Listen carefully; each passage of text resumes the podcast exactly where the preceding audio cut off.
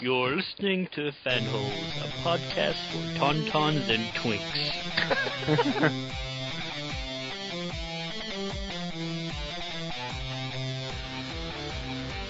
Hey baby, what's going on? This is my microphone voice. Where do you buy those at? I need one. But, but I was like, in my head, I'm like, I can totally Superboy Prime punch this so it makes sense, you know?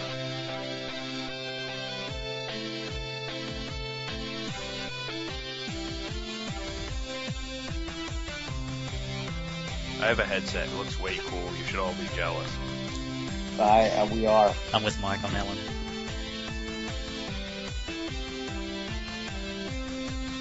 Grimlock, I told you to take care of things while I was gone.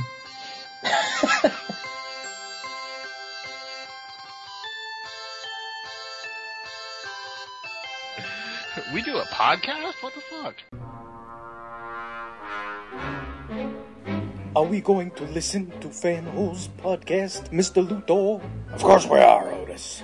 Fanholes Podcast is the greatest online podcast of our time. I just need to find an MP3 player, Otis. MP3 player, Mr. Luthor? What's that? Mr. Smugger!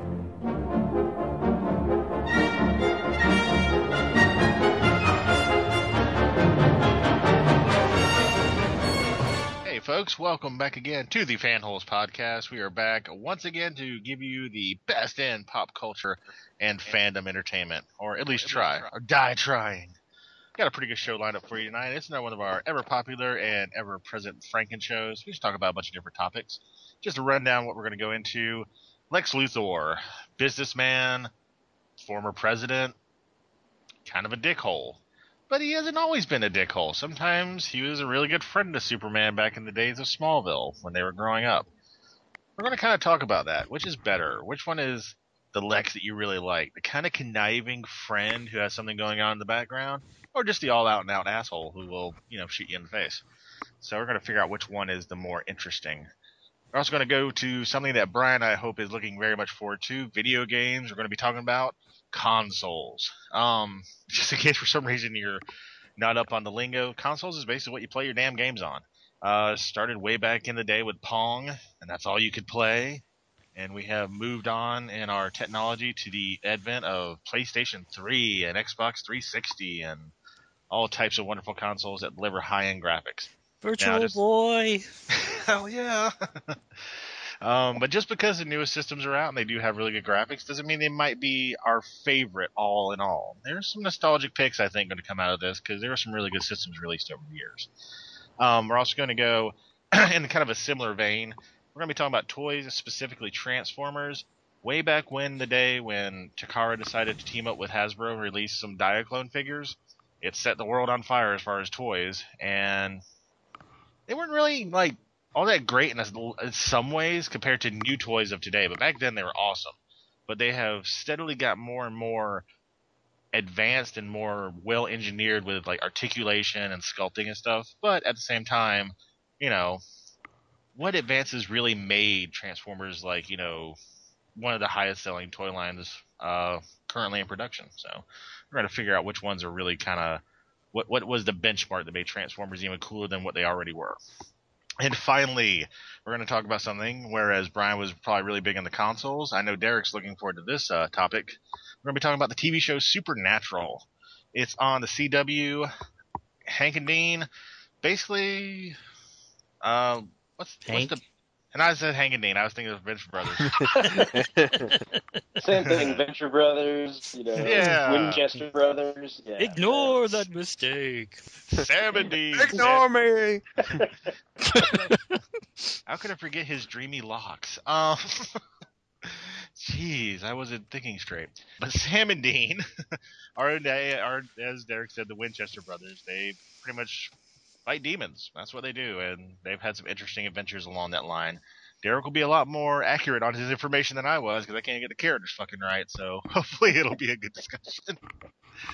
Uh, as always, we do have the fan holes uh, regulars here. As you well know, I am Tony Chainclaw, and all I have to say is, yeah, life's hard. I wish I had a ponytail. Hey, this is Brian Breakdown. Wrong. That's about best I could do. Hey, what's up? This is Derek WC. Uh, fear my clunky battle suit that I will use to destroy you. Hi, this is Mike Thunderwing, the greatest criminal mastermind of our time.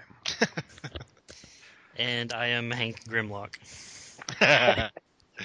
oh, you bastard. I've always liked you, Kent. You're humble, modest, comically uncoordinated, human. In short, you're everything he's not. As you can tell by half of the uh, clever little quips we said, we are going to be talking about Lex Luthor first. Um, as I said in the uh, rundown, to not really get into it, he's been both a good guy in a way. He still has some stuff going on behind the scenes. Not totally altruistic, if you will. but he's mostly known as being the giant, you know, thorn in Superman's side. But which one is actually better? Which is a more interesting character to the fan holes? Um, as I am wont to do with this, I'm going to go with one of uh, the fanhole's resident comic gurus. I want to start with Mike this time. Who, which, which Lex is best? Mike, do you like the uh, shady kind of good guy Lex, or do you like the all out and out prick Lex? Um, I, you know, I I've never been a big DC guy, and you know, most of my stuff come, most of my knowledge came from the cartoons and shows, and the the thing the the Lex Luthor that I was most exposed to the most at the beginning was the Superman the animated series Lex Luthor. So I'm always kind of predisposed to you know the evil businessman type Luthor. Um, I I never really liked the Smallville Luthor, like the one that was kind of like a pair to you know Clark. Like I know originally it was it was Lex and Superboy, wasn't it? Like Yeah, Lex was kind of like his like scientist friend or something. Or, Yeah, pretty Yeah, much. It was like, well, th- that's the thing. Like, it, it, it, the, the Smallville thing kind of makes it like you know, Clark Kent and him were buddies, but in the comics, it was kind of more like him and Superboy were buddies. So it was kind of like we're like, hey, dude, like I just invented this thing. Like you gotta come over and see it. And, like it'll be awesome. Like I'll totally cure you of kryptonite poisoning. You know, and it was like this is gonna be great. Like we're gonna be best friends forever. You know, and then of course it's like you know most people think it's goofy, but you know basically there's like a lab accident and that's why his hair falls out. And then he's like, God damn it, you stubbed my toe. Like I fucking hate you. Like not only am I not gonna cure poisoning, but I'm gonna try to fucking kill your ass. You know, so like, Like, just wait till I'm that's- rich. that's that's the basic kind of you know background of it. And Yeah, think, that's- like you know, Smallville tried to kind of amalgamate the two. You know, they kind of you know layered the whole you know businessman John Byrne Lex, and then you know they also kind of had that sort of you know the tether of the backstory where it's like oh we were good friends but but you know somewhere along the way you know betrayal and Yeah, To- like, and well- Smallville started off with Lex and Clark being friends, and like Lex just being kind of suspicious of Clark having powers, but not really knowing. yeah Yeah, like to use to use a parallel that like I can get behind. Like I kind of prefer my Lex to be more like Norman Osborn and less like Harry Osborn, pretty Okay. much. no, no, So, that like- like that's a great parallel I think. Like I don't like Smallville kind of made them like um like kind of I guess like contemporaries almost like closer in age I guess. right right I and see. it's it's like Smallville Lex seemed to be more like you know Harry Osborn or Yeah, uh, no, that's that's totally accurate. I think. I think that's like uh and like I, I never really liked you know how like especially in like the first season where he wasn't like quite as like you know morally dubious where you know Lex would like be trying to fit in with Clark's family and friends and stuff and you know I don't know I just I like Smallville I- is prone to a lot more weaknesses that you're not used to seeing from Lex Luthor. well, I you know I realized they were trying to go for a slow burn, and you know they were trying to make it you know more reasonable. But like it seems to me like Lex Luthor wouldn't try to fit in with people. Lex Luthor would try to like make the world fit to his specifications. So like that didn't really like work for me. Like that's the way I kind of view Lex Luthor. Like you know he he wouldn't try to like you know compromise and stuff. So I don't know. It just it didn't. Mi- Mike's like, if Lex visits the Kents, he's going to be like, ah, Ma and Pa Kent. Clark is a really special young man, and he's going to work for me if you get my fucking way. Yeah, it's it's funny because like um like Spider like shortly after One More Day uh, ended and like Spider-Man like rebooted and Harry Osborn came back from the dead, like a lot of pe- a lot of like Spider-Man fans that I would talk with used to call like that Harry Osborn uh what do you call Harry Rosenborn, like like Michael Rosenbaum, because Oh, okay. it seemed like it seemed like they were trying to emulate like Smallville's Lex Luthor with him, because like you know, because like Harry was always like a little like dip pretty much, but all of a sudden now like when he came back after one more day, he was like all slick and a playboy, and you know you know. Uh, P- he was Peter's buddy with the with an evil father who was like manipulating him and stuff. right, so right. Oh, so he was You know. James Franco. yeah, yeah, more or less, yeah. But like, yeah, that I just thought that was always funny. They used to call him Harry Rosenborn, but yeah, but that's basically how I feel. Yeah. Um, it, I'll give one little nod to uh, Rosenlex, I guess, before I go to uh, before I go to uh, uh, I was going to go to Derek next anyway.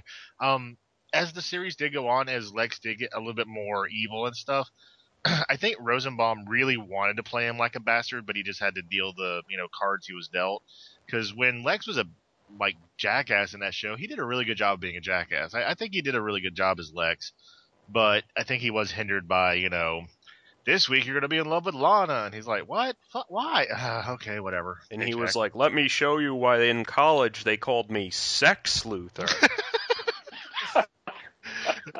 I've got a power suit just for this occasion. oh god. Sorry, I was waiting to make that joke. Go on. It, it- it was well worth the wait. but uh, Derek, I, do- I do know you're a bigger DC fan. You, you're a little bit more knowledgeable, uh, as well as being a Superman fan. So, uh, what's your take on the uh, various Lex uh, personifications we've seen?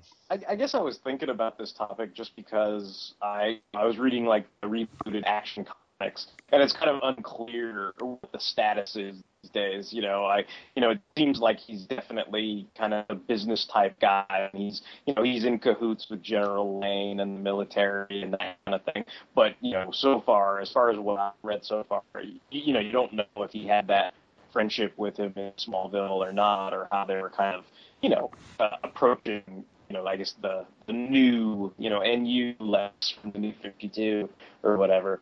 Um, so that's what kind of sparked this topic in my mind. Um, you know, for me, like like as opposed to Mike, who grew up with, uh, you know, uh, Superman the animated series, Luthor, will kind of basically equate to, uh, you know, basically it's the John Byrne Man of Steel Luthor. You know, he he is Clark's contemporary in age. You know, it's kind of interesting because, like in Hamlet, like I always felt like it was totally maybe kind of random, but in terms of contemporaries, like I always kind of felt like Hamlet, Laertes, and Fortinbras should be all the same age.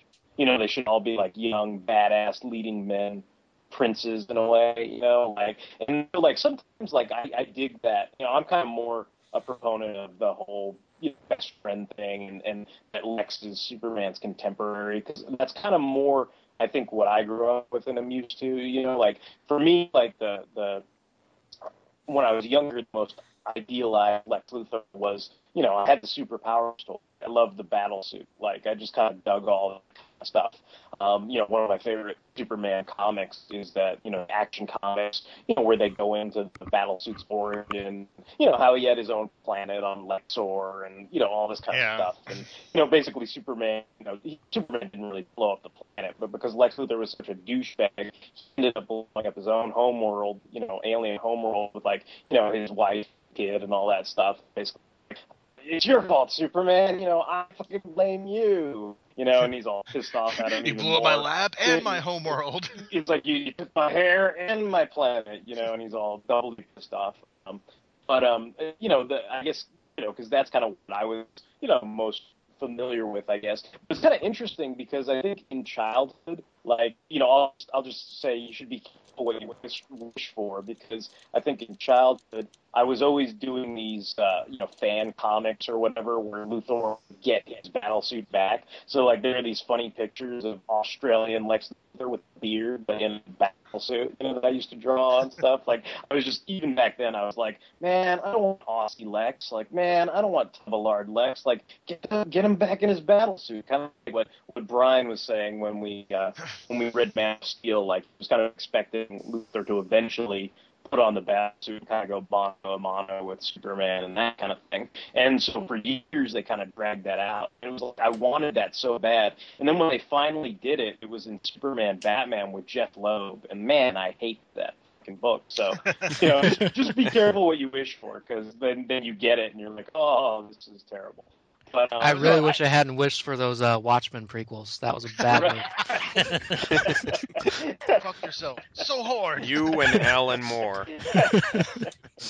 but um, Um, you know, Actually, I was so- going to ask you, Derek. What do you, well, since you're probably one of the few who's, uh, he's actually one of the, the versions I was very accustomed to because I was reading, uh, I read a lot of the Death of Superman comics. What do you think of quote unquote Lex Luthor 2?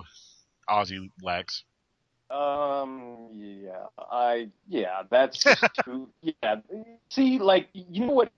I finally feeling it's. I didn't mind John Byrne Lex Luthor. Like, I get it. They they they have a decent story with like what they they said was like the indecent proposal Lex Luthor like before Indecent Proposal the movie came out, where it's like a a short backstory in uh, Superman number eight, where like he basically comes to a. uh you know, a diner, and he basically hits on this like poor out of work waitress, and is basically like, yeah, if you just come with me and sleep with me for one night, like I'll take care of like all your problems, like everything that's troubling you is going to go away, but all you have to do is like you know, basically give up, you know, your yourself, your soul. You have to sell your soul to me, kind of, and and come away with me for one measly night, and I'll have my way with you or whatever, you know. And basically, like by the end of it, you know, it's like I'll give you a minute to decide. You can come out in my limo or you know, not, but I'm a busy man, so I'm only going to be here for like 10 minutes or whatever.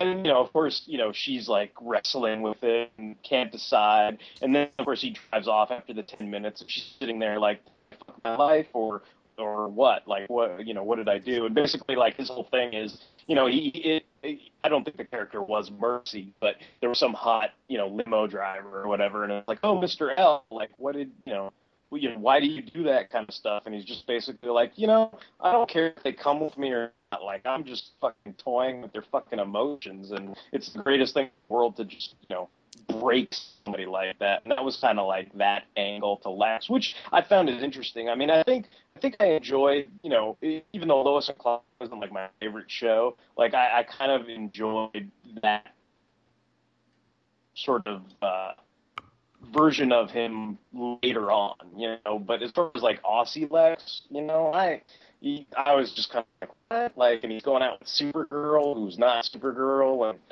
you know, like that that that was when I was in my little fanfic, you know, age, and I was like probably like twelve or thirteen, and I was just writing little fanfics where I was like every five minutes, you know. Whoever it was, like Aussie Lex or you know Fat Lex or whatever, I was just like, he's in his power suit and he's badass again, you know, and that's kind of you know what I wanted at the time. I didn't feel really comfortable with Lex Luthor until Neron kind of like zapped him back into what is essentially like Silver Age Lex, where he wasn't such a, I guess, kingpin knockoff, lack of a better term, you know.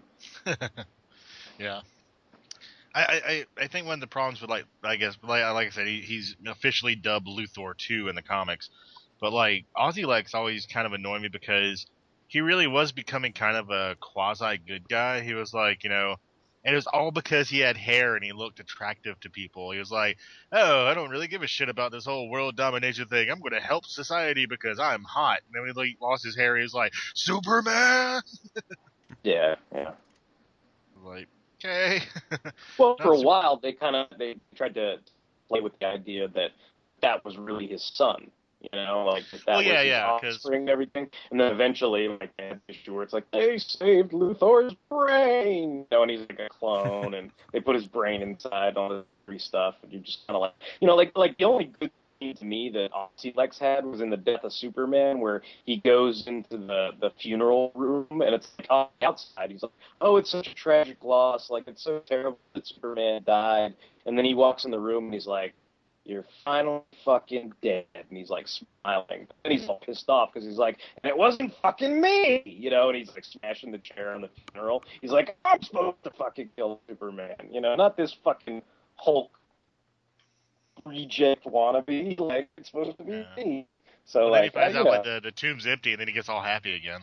yeah. So it's like, you know, it's it's it's you know there there are I think all those Lexes have moments and stuff, but um I I kind of prefer you know I, I enjoy these kind of stories, especially in the movies and the television where they kind of can amalgamate the best aspects of it. And in some ways, I know I know you know uh, Rosenbaum, you know Luthor in Smallville went, went a little on the deep end when he's like going out with Lana and they do all this kind of crazy soap opera stuff with the character, but I do appreciate the actor and and kind of you know what their original intent was with the character. You know, I like how they tried to amalgamate you know some of the corporate business type stuff with it, but you know I also like the fact that they also tried to incorporate some of the old Superboy Lex backstory where they you know they did have a a, a relationship because it kind of goes back to stuff like Unbreakable. You know, it's it's like it's like you feel like people.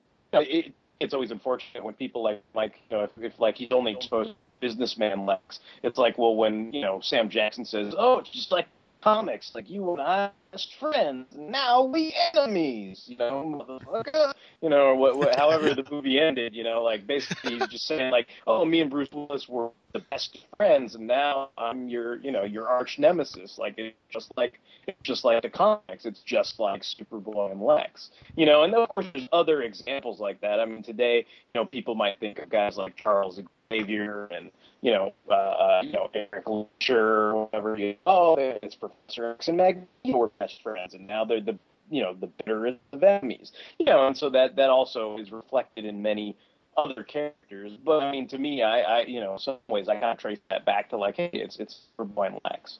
You know, so that you know, I, I kind of appreciate that part of it, and I always dug, uh, like I said, I always dug Battlesuit Lex, and uh, yeah, so that's that's kind of my thing. So. Yeah, you, you like you like the uh, I guess you say almost the Crisis era Lex, I guess, or Legends era, Legends of superheroes. Yeah. Yeah. that's cool. Yeah, yeah, totally awesome.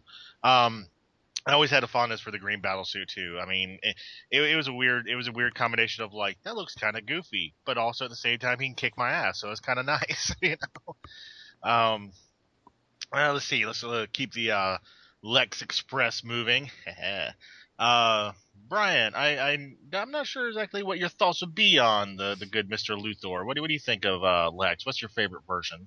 Um, well, to answer the like question outright, I'd prefer arch nemesis over best friend. And then, uh, um, I'll admit up front that I don't have a lot of exposure to a lot of different Lex Luthors. Um, so I don't know how valid my viewpoint is or whatever, but it's what works for me. But um, you know, the only the only best friend I could think of was the Smallville Lex. Um, and I, I didn't really like Smallville.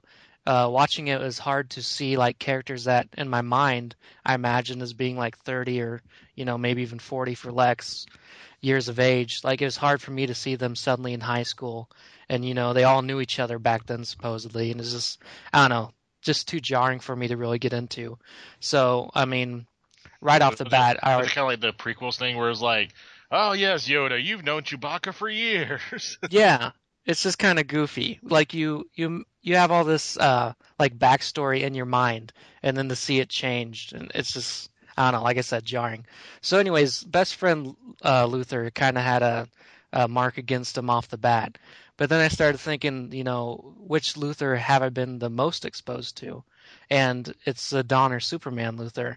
And um i actually really like gene hackman's portrayal of him um he was someone that I don't know, especially as a kid, he seemed like pretty shrewd and pretty cunning. But um, you know, there there was a lot of jokes that they threw in, but most of those were like at Otis's expense. Like I never really thought, oh, Luthor's an idiot because of you know some joke they made about him. oh, Mister Luthor. Yeah. So uh, being that that's the Luthor I know the most, I kind of lean that way, and that's the one I've always liked.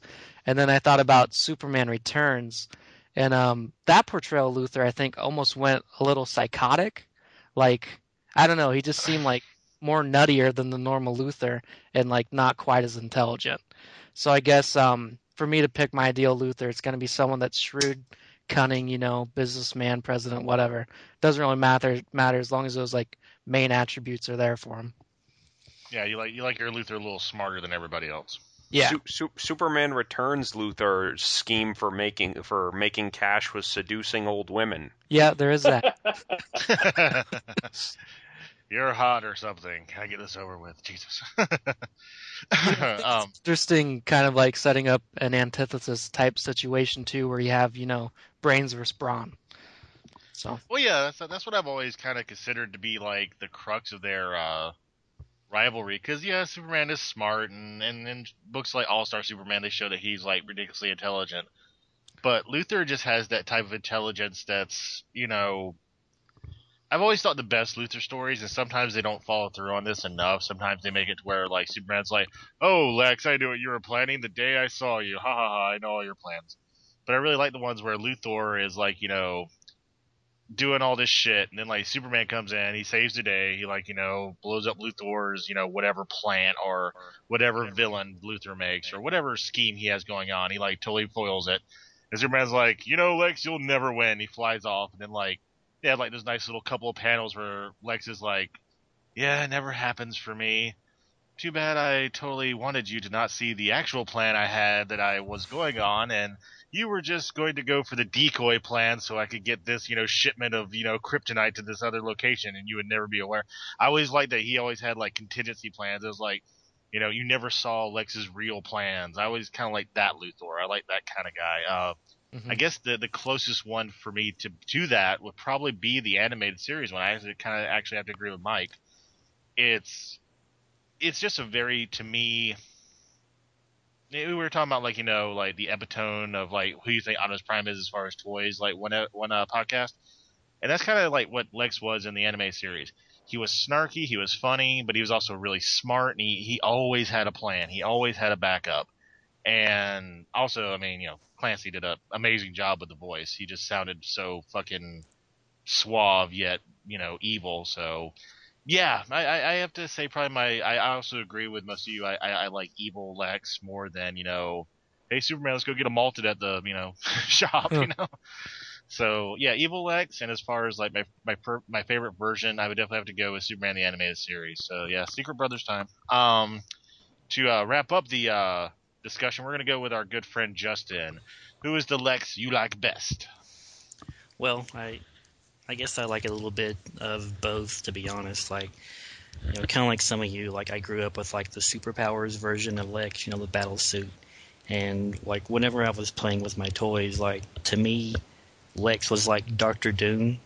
So I was always having him like stealing Superman's powers and like flying around beating up the Justice League or you know doing whatever. Like I don't know, like that made sense to me as a kid. So that's that's kind of like what I associate with him. But but then like I guess like a little bit after that, like I grew up watching the Superboy TV show a lot, and I haven't seen it in a long time. But the best I can remember is you know maybe Derek can correct me if I'm wrong here, but didn't they use like the Silver Age origin where they were kind of kind of friends, and then they you know Superboy saves them from an experiment, and then he loses his hair and you know goes evil. Yeah, yeah, pretty much. I, I think they were a little more antagonistic up front at the beginning, you know, like where Mm. Luthor had his own little college age Otis, and you know, it was kind of like you know Luthor was always trying to like hit on Lana and stuff like that, and then like I guess they switched actors from the first season to the second season, so I, I guess they tried to appeal to like I guess guys like Brian because what what ended up happening was he he was kind of um you know contemporary to Superboy in the first season. Then he ended up becoming evil, you know, losing his hair. And so by the, the, the end of that season, there was like this big explosion or whatever. So the second season, he was recast. And he was actually cast as like a, you know, 35 year old guy, whereas Superboy was still, you know, like supposed to be a 19, 20 year old, you know, kid. And so in that sense, they, they kind of pumped him up due to plastic surgery or whatever, you know, in the later episodes and stuff like that. And he was a, a more like I'd say like the Gene Hackman version than uh, than the Silver Age version.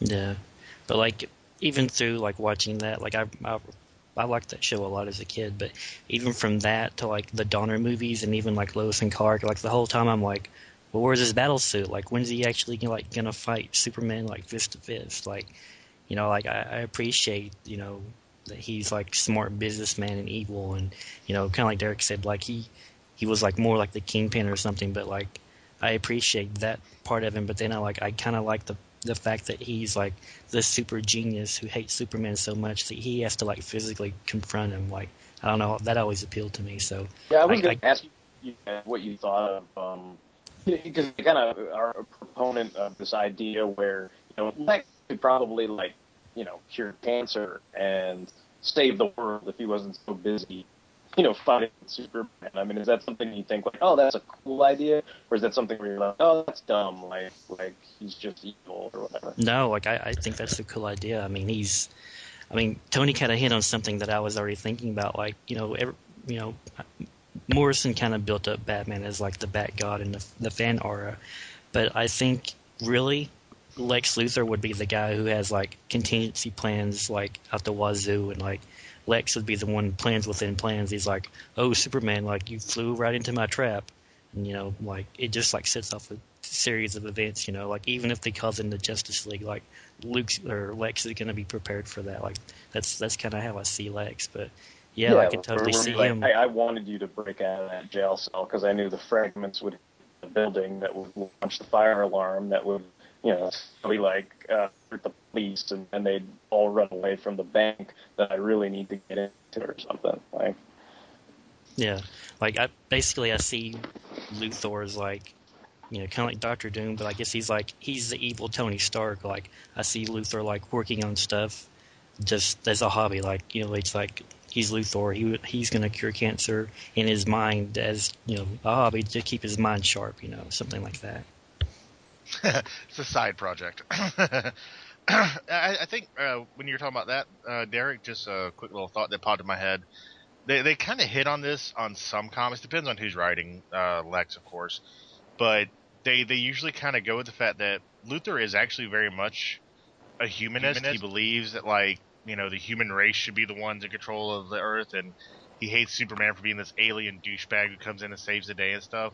So I think in like Luthor's head, he's like, I would totally cure cancer, but I have to get rid of Superman first. You know, in his mind is like, you know, he could do all this stuff, but everything always takes a back burner because when once Superman's gone, he could totally do this unabated and get all the glory and be, you know, Lex Luthor, king of the world, you know, and all that stuff.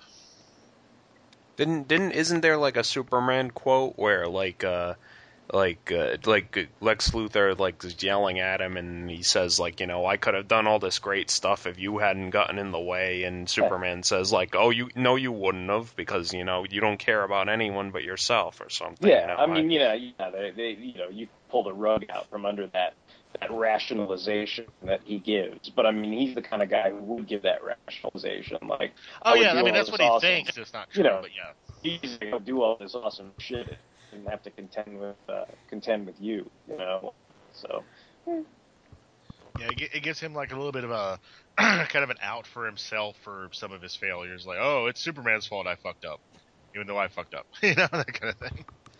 But uh, yeah, yeah. Um, all, all some interesting picks for uh, Lex Luthor, just from what you heard from the fan holes. Superboy, the TV show, uh, the Donner movie, Superman the animated series, uh, Smallville even got a little bit of love here and there, not too much. Um, the like, like I guess, like I said with like Derek, kind of like the uh, Legends of Superheroes, kind of superpowers era with uh, Battlesuit Lex. This, yeah, I mean, there's a lot of different versions of this classic character, so take it on yourself to uh, find out which one you like best. Um, the, the only the only real version that leaves a bad taste in my mouth is uh, the DC Comics the Biz figure that punches himself in the head. Like I was always disappointed with that figure because I was like, I was like, oh, awesome! They made a business suit Lex figure. I was like, cool, all right, because you know I had the superpowers Lex, and I was like, oh, cool, they made a business suit one, and I was all excited, and like basically like he's got a ring, you know. But like if you if you click the back of his you know on his back it's to do the action you know it's supposed to be like a kryptonite ring power punch to Superman or something you know but then like the the punch just it's like his arm just goes straight up into the like the corner of his bald head and I'm like what's he doing he's just like hitting himself Lex Luthor with stupid, stupid, stupid power. yeah pretty much nice. oh man. Okay, well, except for that, Lex Luthor, check out which one you want. You uh, you may like the best. Um, like I said, he's a he's a classic character, iconic character. So I mean, can't go wrong. Just uh, you know, like I said, look, look into some research, find out uh, which Luthor you'd like to read about.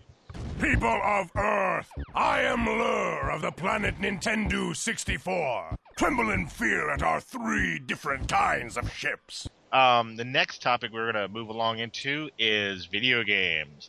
Haven't touched video games for a while. We uh, thought we'd go back into the uh, realm of bits and pixels and wonderfully in-depth video games.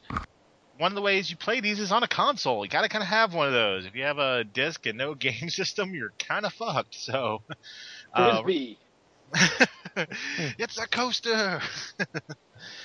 so, uh, we're going to talk about our favorite consoles. Uh, like I said before, basically all a console is is the game system. I mean, you know, I, I don't want to talk down anybody, make anybody feel you know stupid, but not everybody's up on the lingo. Um, everybody on the fan holes is. No, just kidding. Um, consoles are uh, wide and varied. Uh, for a long time, especially in the late uh, 90s, early 2000s, and even now, not as much. But console wars were huge. I mean, it was always like Sega versus Nintendo, and then after Sega got killed, and it was like PlayStation versus Nintendo versus Xbox. It just goes crazy. I mean, you know, there was TurboGrafx, all these all these systems fighting for like the uh, the the right to claim themselves as the best console. But you know what? Fuck that. We're going to tell you which ones we like best because our opinion matters more. Um, so we're to go into the video games. I want to save uh, Brian's thoughts for a little bit later on because, uh, like I said, he's our resident gaming guru, so I'm, I'm sure he would like to uh, expound upon his favorite. I will start with the person I ended with. Justin, what is your favorite gaming console? Well, I, I have to go with the the original NES system. Like that's that's my favorite one. That's probably the one I have like wasted the most amount of time of my life playing. Like just you know, endlessly frustrating games, or you know, like a lot of fun late nights playing Nintendo. Like that's that's what I love. Like even to this day, like I'll still play um, like Tetris or Mega Man Two or Three or you know Contra or whatever, like on an emulator. Um, like I, you know, some people prefer like all the latest games, like for 360 or PlayStation 3 or whatever. Like, honestly, I would rather like just pick up a controller and play Mega Man 3, like you know, like crazy. Like some of those new games were cool, you know, like um, Marvel vs. Capcom 3 or whatever. But I don't know, like I like retro games. I don't know why, but I like. I don't know. That's that's, that's just what I stick with. So I have to go with like NES. It's it's simple but so addictive. Just like you can just Yeah. jump in and yeah, you're you're good for hours. yeah, like I, I can still remember like the first time I played one as a kid. Like I I had an Atari 2600, and I like I thought that was the greatest thing in the world. Like you know, Pac-Man was awesome, man. Like how how could things get better from that? But then like I you know hook up the Nintendo and I'm playing Super You- Mario. You know, I can't believe you said that, Justin, because Brian has already told you that his mom suffers from Pac-Man fever. Well, it. I, I guess I was immune to it or something, but I didn't have the fever. But uh, but yeah, like I still remember playing it for the first time, and it just like it just blew my mind. I'm like, what? This guy can throw fireballs? What? Like, um, it was just it was just awesome. Yeah, uh, I, Nintendo definitely the NES. Many people said it uh, revolutionized the gaming industry because Atari had pretty much died by that point. There was, you know, I, there's always been the uh, urban legend or possibly truth that, for example, the ET cartridge. There's like hundreds of thousands of those in landfills across the country. So the Super, uh, not Super, but the uh, Nintendo Entertainment System really kind of helped uh, save the gaming industry. So yeah, definitely not a bad pick. Um, I want to go with Mike because Mike is probably uh, the the closest I can say is probably the the Padawan to Brian's gaming guru. I'm a pretty crappy Padawan. I, I'm like a, I don't know, but You were the chosen one. Mike, I'm, I'm braiding your hair as we speak. You're on a the little. console, but you are not yet a knight. Good one. Nice pun there. Thanks. That's good. I'm gonna I'm gonna write that in my diary. Uh, last night, Brian made this funny joke. I laughed about it all night long. and secretly cried. and secretly cried that I did not make that joke. You have done that yourself. okay, okay, okay. I'm gonna I'll chop off my little girly braid. Um, Man up, yeah. yeah. Um, well, I've got like an interesting like console history. Um, I, I've said on this podcast before, uh, my parents did not get me a Nintendo because they were like, uh, no, you know, like your schoolwork comes first, and we don't want you playing like video games all like you know night or whatever. So I was like, mom.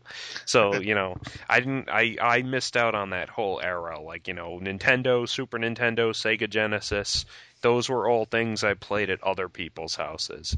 The first thing I ever got was a Game Boy, and then like the first official console like I got was a PlayStation 1 or as we old timers call it just the PlayStation.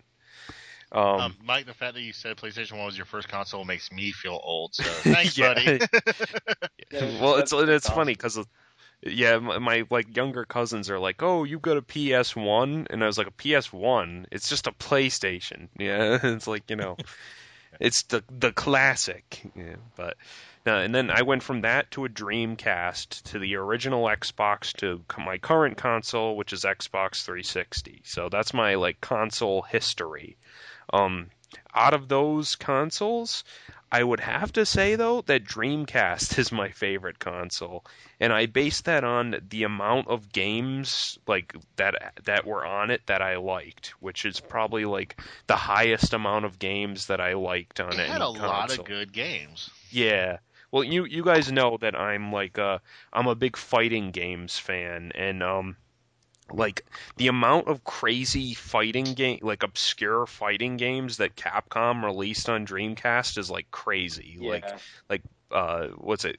The Power Stone series, Yeah. uh Power Tech Stone. Techromancer, uh Plasma Blade or, or Plasma Sword. I forgot uh yeah, yeah, yeah. I forgot what that was Sorry. called. Yeah, yeah, yeah. yeah, whatever that Wait, that was, game that um, lightsaber guy Marvel. yeah, the lightsaber guy. Yeah, Was it the- was I it forgot. Battle Arena Toshinden on that too? Um, yeah, that was. Uh, oh no, wait, that that, I think that's I on think- PlayStation. Oh, okay. that, that It might have originally been was both like- too, but I don't know. and then like Soul Calibur Yeah. was originally on that, and like even you know, even like SNK stuff. Like I remember Yeah. I had SNK versus Yeah. Capcom and all those kind of games. Um, what was the Yeah, there's a- rival rival schools? Like I had that, and there, there were a lot of fighting games on that. Dead So or there's a lot of King of Fighters on there too, weren't there? Oh yeah, that too. Yep. I mean, I had at least five or six different like Street Fighter games, like on that, like Street Fighter, or you know, Marvel versus Capcom, or Marvel Yeah. versus Capcom Two.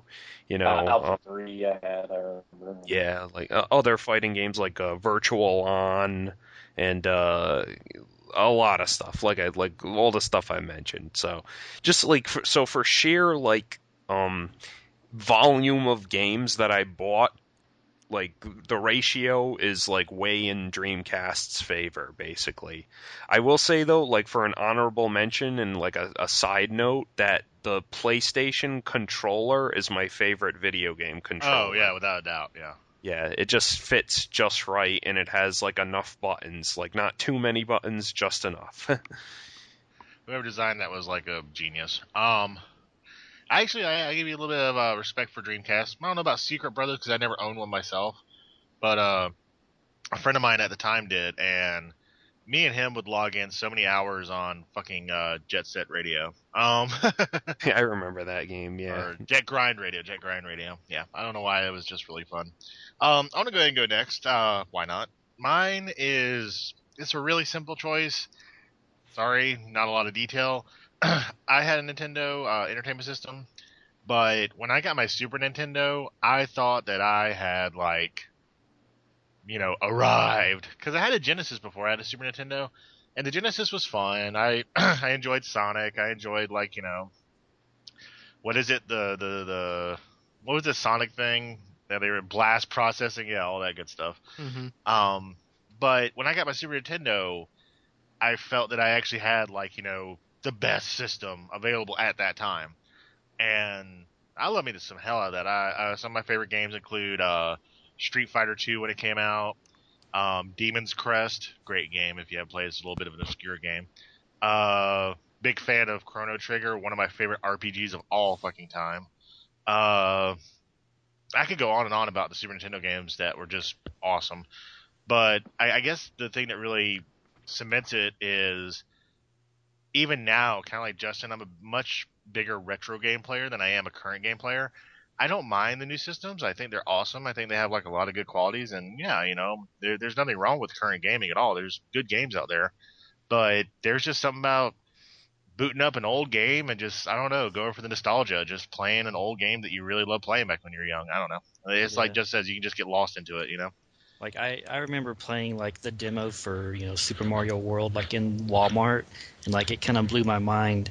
And then when a buddy of mine got that, like he was like, "Man, you know how many levels there are? There are 99 levels." I was like, "What? Are they crazy? We'll never finish this game." Like, like My mind blown. yeah. Like I mean, now it's like pff, that's nothing. But like back then, when you're little, you're just like, "What? 99 levels? Like, how are we ever going to finish this? This is going to take years." I know, right? It's like, yeah, just stuff like that. I mean, and also I think even though Nintendo is the uh, you're like you're like like with a big uh, big uh, Rip Van Winkle beard, like one more level. Oh my god! I'm on Star Road now, motherfucker. Hey. um, I'm a common princess. I'm gonna go to save you. But uh, I, I think one of the biggest things I give Super Nintendo is it started a lot of franchises that we love today, like uh, the Mario Kart series, still going strong. Uh, there was a really good Kirby game. Even though Kirby started on Game Boy, there was a really good Kirby game on Super Nintendo. Super Contra was fucking awesome. Regular Contra was great. Don't get me wrong. Nintendo Contra is good, but Super Contra made me just want to fucking kill people because it was so hard at certain points. Um, till you learn how to, you know, finesse your way through it. Just yeah, just lots of good games, lots of good stuff. I, I have nothing but fond memories of Super Nintendo, so that that's going to be my pick. I'm going to go with that. Um, in a in the spirit of being uh, a benevolent uh, host, I'm going to go with Derek next because I know that like he'll be like, you want me go after Brian after he listed all those great consoles? You son of a bitch. Um, Derek, what's your favorite console? What's one that you really enjoy playing?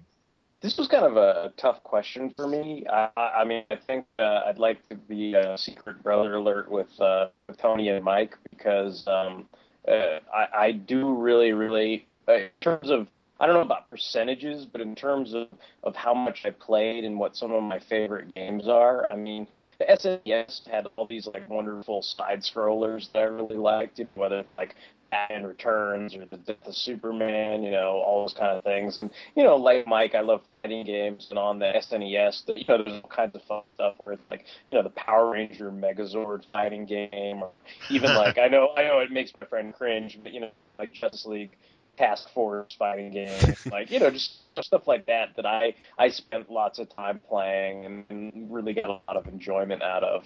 Um, and and um, you know, as far as the Dreamcast stuff, I mean, we must have logged like that was the system to play Marvel versus Capcom 2 on. It was like one of those things like, oh, we got Marvel versus Capcom 2 at home. Well, what do we got to get to do that? It's like, oh, you got to go out and buy a Dreamcast, man. And I'm like, well, we can't get it on PlayStation. It's like, well, you can get a copy, but man, it's nerfed. Like, it's not the same thing. Like, you can't, you know, you can't, Uh, you know, you just have assists and you can't switch out characters. Yeah. I'm like, oh, okay. So I went out and I bought a, you know, it was like 99 bucks or something. I bought a Dreamcast. That was a good buy. Like, I wish I had kept it. Like, I kind of want to go out and just find like a retro Dreamcast, you know, buy one and, and get some of those old games I used to have back. The, the main reason why I got rid of it was just because, you know, there were no wireless controllers for it. So it's like one of those things you kind of had to sit.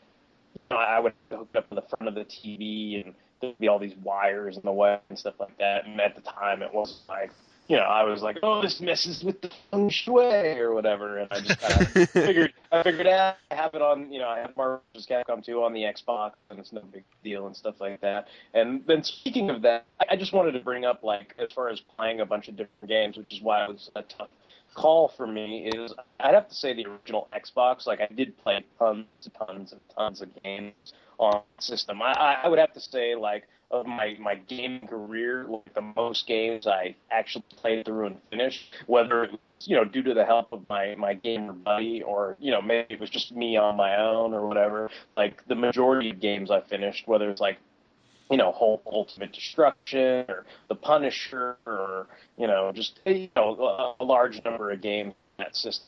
Man Begins, like whatever it was I was playing, you know, I would I would finish uh, a lot of in that, and so I, I definitely spent a lot of time playing those games. So you know, as far as retro type stuff, like SNES, I, I can't argue with that. Like I really loved it. And as far as a little more current, you know, I I own. I mean, as far as gaming stuff. Like I own a PS3 right now, but to be honest, like even though I've finished like you know one or two games on it, and I own like a couple games more, like I, I have to say I'm more of a videophile and I use it more as a Blu-ray player than anything else.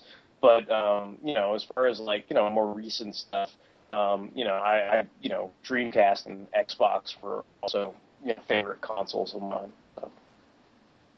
Cool, cool. Yeah, like just uh, a couple honorable mentions there. Um, we're gonna go to Brian next for his favorite consoles. Uh, I saved him for last, not because I'm hyping him up, because you're gonna be amazed, but I just know that Brian has a lot of uh, knowledge about systems and whatnot, so I, I think he's gonna give us some uh, good uh, introspects on uh, what system uh, he liked the best. Yeah, um, I narrowed it down to three, um, but they're pretty pretty obvious choices, I think. Uh, the ones I picked were the NES, the Super NES, and the PlayStation 3. Um, like as you guys know, obviously with Pac-Man Fever and whatnot, like we did have a we did have an Atari when I was little, but that was mostly like um, my mom's game. You know, it wasn't really our game or our system. And then you know when the Nintendo finally came out, like that's that's the system that was bought for like me and my sister. So it's it's the first system that I actually felt like you know was mine and like you know just wasn't something my parents had that I could play occasionally. So um, starting out, you know, I wasn't a huge gamer, so I logged, you know, plenty of time on the NES, I'm sure. But uh, you know, I was also into things like baseball and whatnot, playing outside. So I I didn't really get. You could like, play baseball outside and not just on a video game. It's weird, but yes. I, I only played baseball and, and pizza joints on the, the little uh, trolley video game console. um, the the console I really became, you know, quote unquote, like hardcore gamer was probably the Super Nintendo. Um, as Tony said, a lot of sweet franchises started out on the Super Nintendo. Uh, one he neglected to mention would be Star Fox, which Oh, was one of yeah. one of my favorite games still. Um, but the the reason I included the PlayStation 3 in the list, um, as iconic as those other systems are, is because like the sheer amount of time that I spend playing it, and also like the volume of games that I have for it. Because I have like, I think I, I broke the 100, 100 game mark like a while ago. I'm sort of scared. I'm sort sort of scared to count because I'm afraid my wife will find out. But I'm pretty sure I'm close. Um, and like there there are some of those games that I've played for hours and hours, like Warhawk. Um, it's an online only game, but uh, I, the last time I checked, I'd logged over 500 hours into that thing. Holy shit! Yeah, and then uh, Hack is another like online. Uh, it's a first-person shooter, and I have over 300 on that. And as much as I love, you know, retro gaming and the classic games, there's there's no game I could play for that amount of time on on the old systems. So those are my three choices. I am kind of glad you guys mentioned the Dreamcast because it is kind of you know one of the uh, more I don't know not mainstream systems, and I think it. I don't know. I I never felt it had the success that it should have, but it's interesting to hear like Derek say that it was the game to get you know X and X fighting game on it, while the PlayStation wasn't because it, it was kind of the first console to reach like arcade parity like at the same Mm, time. Yeah, yeah. Like Yeah, the the fighting game ports were almost like exactly the arcade game at home, whereas the PlayStation 3 you know couldn't do that type of stuff. Or even like Oh, yeah, like 'cause- something like, like Crazy Taxi, you know, like it was like wasn't like you know I I I don't remember if there was one on the PlayStation or not, but I just remember going like, oh dude, this is like going to the arcade and playing Crazy Taxi. Yeah, Yeah. I played a lot of Crazy Taxi. That's a fun game. Um, I was kind of curious if any of you guys had any other exotic systems, like the 3DO, the Neo Geo, anything like that. I was just gonna say I don't know if it's exotic, but I know a lot of people didn't have them. I had a I had a Sega Game Gear. Yeah. So I, I like that. It was actually, as far as the time frame and everything, it gets blown away by like PSPs and everything, obviously nowadays. But it really was a lot better than the Nintendo as far as graphics, but it just didn't have the support, so it died rather quickly. Yeah, I mean, I, it's the first colored console or handheld console, and like, but I think the the big drawback was like it took like six AA batteries or something insane. Oh and yeah, you'd eat them in like two hours or something. you gonna play an RPG on this? Good luck, motherfucker. Yeah, I was just gonna say, I, I, I guess my, my gaming, you know, as far as exotic games is kind of limited because I think I think my history was kind of more like, okay, I had a 2600 Atari, and then after that, you know, I had most of the Nintendo systems. So I was like pretty much strictly a Nintendo guy because I was like, I, you know, like you guys, I like playing Nintendo games, you know, and, and I really loved the SNES. I was like, oh, cool, Street Fighter 2, and you know, basically everything else I was talking about, like all these cool games. And then, you know, I thought, well, naturally I should go and buy the N64. You know, they're to have Shadows of the Empire, and you know, eventually on there I kind of grew to love Mario Kart and you know, various games like that. Um, but then I, I think after that was when I started to get a little divergent. You know, it's kind of like, oh, what's this other system these guys have? What's a PlayStation? You know, like it was like, oh, cool, they're playing Marvel versus Capcom, or they're playing. You know, I, I think the reason why I bought PlayStation, damn you, Uncle George, is because of Masters of Teräs Käsi. So like, I know that's like lame, but I was like, dude, I gotta have it. Um, I actually I liked that game. I was like like, I, I was like, didn't. I, I gotta have a Star Wars maybe- fighting game. maybe- you know. yeah, maybe I was just like blind in my like lust for any kind of fighting games back then. But no, I thought I, like I was like you back then because I like my friends like, dude, why do you have all these fighting games? Like, like I had tons of fighting games, and that was like, I, I was like, I gotta have Teräs Käsi, I gotta have it, you know. So I went and bought the the PlayStation. Yeah, well, it, well, it was like, yeah, well, it was like, you know, you were like, it's a fighting game, but with Star Oh, Wars characters. yeah, Yeah, yeah, I could kick your ass with a sand person. Yeah, so it was kind of funny. Um, and I was like, dude, Mara Jade versus Chewbacca. it, it was the same, yeah, like it was the same like voice for like every, or the the announcer was like Yeah. so like stilted. yeah. So it was like it was like Luke Skywalker versus Luke Skywalker. yeah, yeah, pretty much. You know, and I, I kind of dug that they had like the different costumes and things like that. Like I was like, I want to be Bespin Luke, yeah, you know, or whatever. But um, you know, so like, like I'm in khaki, bitches. I kind of got excited about that, and, and then like I said, I think after PlayStation, like we we played that for a pretty long time because we were playing like X Men Mutant Academy and different fighting games like that, and then. uh like I said, then when when we really wanted Marvel vs. Capcom 2, you know, we went to uh, Dreamcast, and then eventually, like my friend convinced me to buy an Xbox, and he eventually gave me his PS2, um, and and I had those two systems for like a pretty long time, and then I don't know, I, I guess I'm weird, but I bought a GameCube because again, because of a fighting game, I wanted to play the uh, one of the Naruto fighting games, so I bought a GameCube for that. And um, and then as far as my the rest of my history goes, you know, I had a I had a Wii, and then um, uh, or I had a PS3 first, and then I bought a Wii, you know, and that's about it. I, Night- s- I still play Mutant Academy with my stepdad. Like Nightcrawler's a beast in that game. I, I was always big on um, I was always big on Beast, believe it or not. That was one of those things where I, I remember when people were having a tough time. I think it was like Mystique or something, and like my buddy was like, he, it, you know, how people always you know call like, oh, you're being a cable whore, you know, like on Marvel vs. Capcom, it's just like, you know, it's just like the same move, and it's like, oh, Viper hyper, beam, hyper Viper beam. hyper Viper. you know, like over and over again. Well, like Mystique has like this cannon in Mutant Academy too. It's like you could just be a total, you know, like butt munch with it, where you're like rocking. I remember that. Like so, yeah. it's like Mystique just shoots the cannon like crazy. But it was like one of those things where like, you know, dude, who can beat like, you know, beat Mystique? And it was like the only the only way we could do it was I um, you know, I was like, I'll try it, and it was like it was like I I picked B because he was like the character I was best at, and I just loved like getting on people. I was like, get on top of a Mystique and like bitch slap her and turn her around. like you know, all these like cool like throw moves and stuff. Because like in that game, like it was so funny because like throw moves were fucking cheap. Like I always hated it. I was like, stop throwing me, stop throwing me. You know? Yeah, I think it had air throws, didn't it? Yeah, you just Yeah. you get up and like Beast would like be riding like some dude's chest and he'd be like bitch smacking them up and down like they were riding a Rio horse or something. It was pretty Can I just? I was just going to add uh, before we got off this topic. Can I ask you guys? I, I I already said it, but can I ask each of you guys what your favorite controller is? No. Never. Uh, mine's, Yeah. mine's a DualShock, but you know I've been a PlayStation fanboy for the past three consoles now. But yeah, I've always thought, like you said, you know, um, the I don't have like huge hands, so like the Xbox Bear Claw like doesn't fit me at all. It's really hard to like for me to play an Xbox.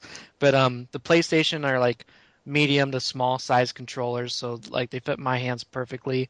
And like I don't know, the buttons now just feel like it's automatic, like I know where everything's at, and Yeah. Yeah, I think I think I, I I'd go with the dual shock thing myself. Yeah, me too. Yeah, I just I, I think we can all agree whoever's played one or owned one. Worst controller ever, N64. It was it was neat initially, like you know, it was like, oh, there's like a joystick on this thing, and there's like you know, and but then and you were like, and it's right of in the like, middle where I can't reach it. That's yeah. Then you were like, oh, it's kind of useless though. Yeah. I, I know I'm just supposed to use like the old GameCube controller or something for the Wii, but if you've ever tried to play a fighting game with like the nunchucks, like that's pretty awful too. Yeah, I always use Well, the, the GameCube controller for any kind Like, of like I, when I played um whatever it's called, Su- Sunoco versus Capcom, like I just used the nunchucks. You know, it's kind of like you have a controller, but it's split in two, and I was like, ah, what am I doing? You know. I can't punch. Why can't I punch? How do I shot web? Like I'm eating a hamburger, but it's split in two. Um, yeah, that's that's always been like you know one of the bigger make or breaks of some systems is the uh, controller. I, I agree with uh, Brian. The Xbox, I don't know what they're thinking when they designed those damn things. It's just like it's like a frying pan with buttons on. it's huge. I, I actually preferred the large Xbox controller to the small one, just for Halo at least, just because it was more suited for a first person shooter. But yeah, I, I forgot what. It was like buttons in a different place on the small one. Oh, the white and black buttons on the small controller were in a different place than they were on the big controller, and those were like important buttons because it was like. Well, they weren't, but I, I needed them. That's what, what I remember. Need it. I, I think the only thing the Xbox ever had over PlayStation is the original Xbox compared to PS2 was that you could turn off and turn on the Xbox with your controller. That was about it. Yeah, that's that's always cool. I dig Yeah. that. But uh, yeah, lots of consoles. Just to give a couple of uh, honorable mentions that may not be anybody's favorites, but if you want to check them out, there's also like the Saturn by Sega. Uh, I had that. I, I I liked it. I thought it was a pretty good system. Um, if you want to punish yourself, you can get an Atari Jaguar. Um, Hmm. Or the Lynx, the on the Yeah. go. gaming on the go.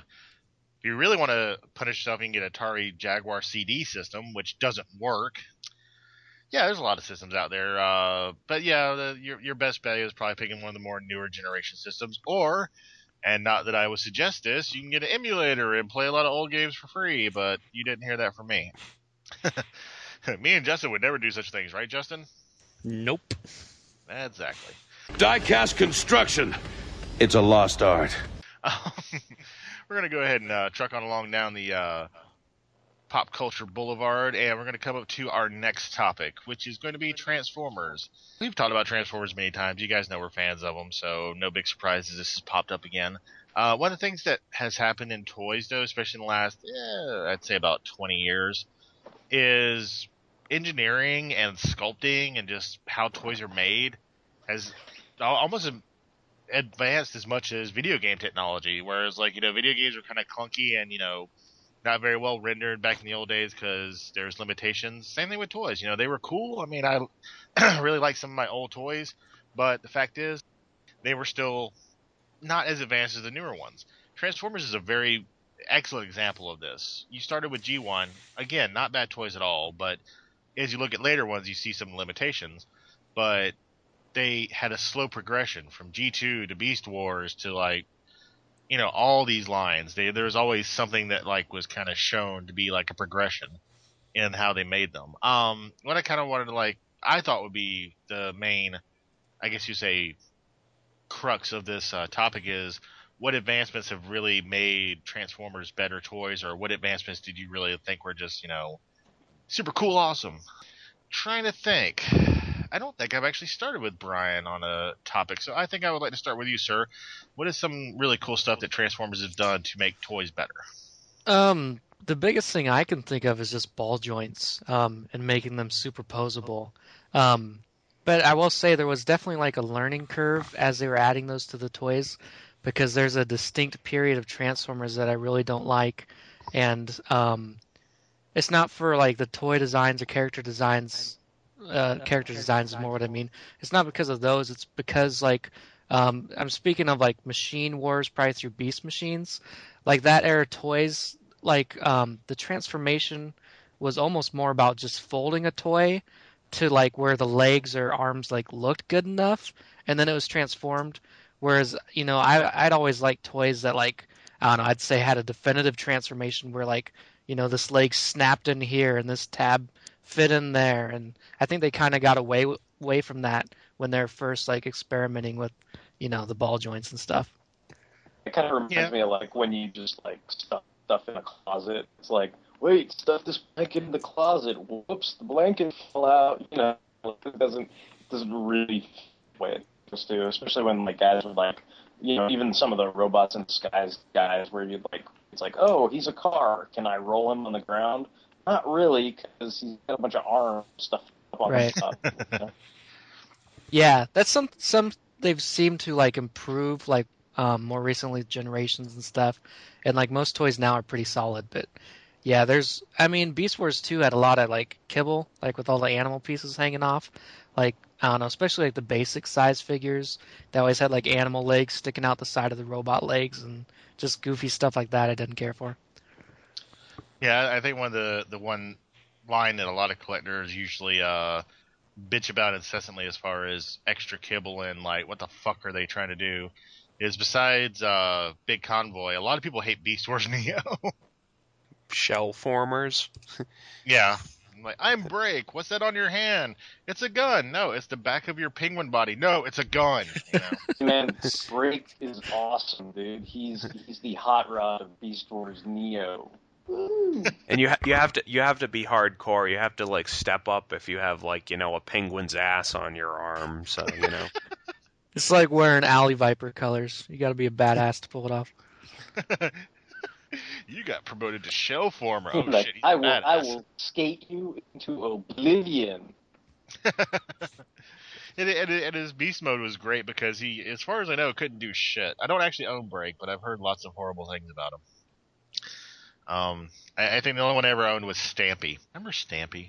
I do. I got rid of him. Uh, I kind of regret it now because I kind of want all the old Beast uh, Wars Neos guys. I don't know why. It's, it's one of those nostalgia things. but yeah, ball joints is definitely a huge advancement because, you know, back in the old days, you would have toys that didn't move at all, Mhm. really.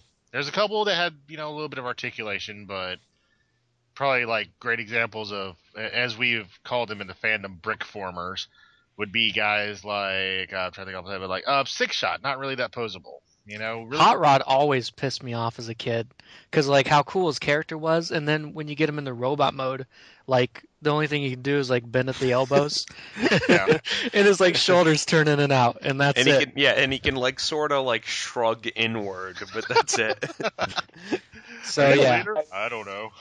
I, I know you were talking about like then and now, but I guess I guess that's why even though they didn't transform and they get a lot of grief, like I always loved playing with the Action Masters because I was like, you know, they're kind of like GI Joes but Transformers and stuff. You know, I remember I always used to use the uh, the A rad character. He was kind of like I pretended he was like Hot Rod sort of or whatever. he was like red and he looked like he transformed into a car. So, since, you know, I kind of always wish they had made a Hot Rod Action Master because of that same reason. You know, kind of like, you know, whether you're Rodimus Prime or Hot Rod, you know, it's like, oh, Rodimus, what's up? Oh, my legs are glued together. All right, carry on. You know, like, you know, it's like, you know that kind of thing. Um, you know, I'm gonna go stand on uh, on the back of my Winnebago and blow up motherfuckers. You know, whatever. But um, you know, like I always dug, you know, in terms of, of technology or whatever.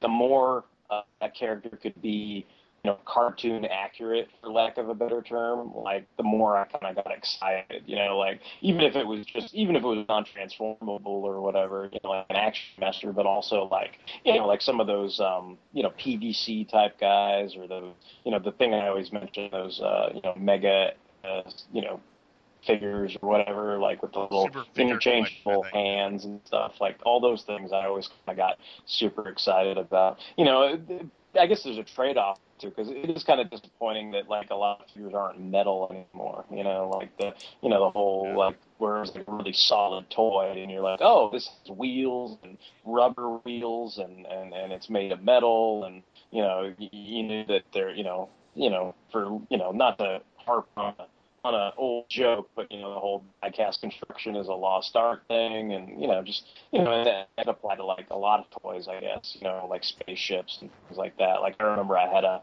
a diecast Millennium Falcon or a diecast Enterprise and things like that. So like that that kind of stuff, I guess, is a trade-off that I miss. Where I'm like, oh dude, like Shockwave might have been a semi brick, but man, he was you know he was metal and like kicked ass and you know like that kind of thing. A- a- Actually, for the time, Shockwave was considered superposable shit.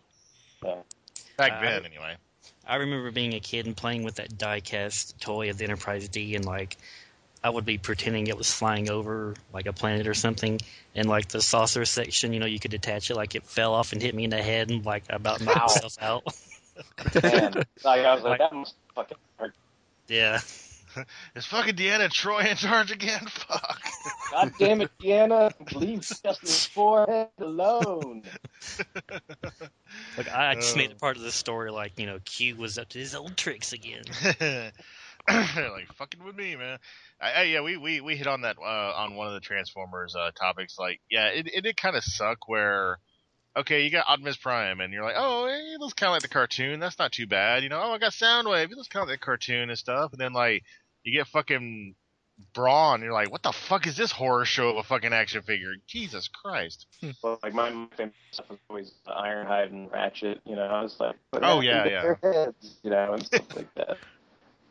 Yeah, so yeah, that's one thing that actually has uh, progressed as well. Is they've actually made the characters look definitely more like the cartoon.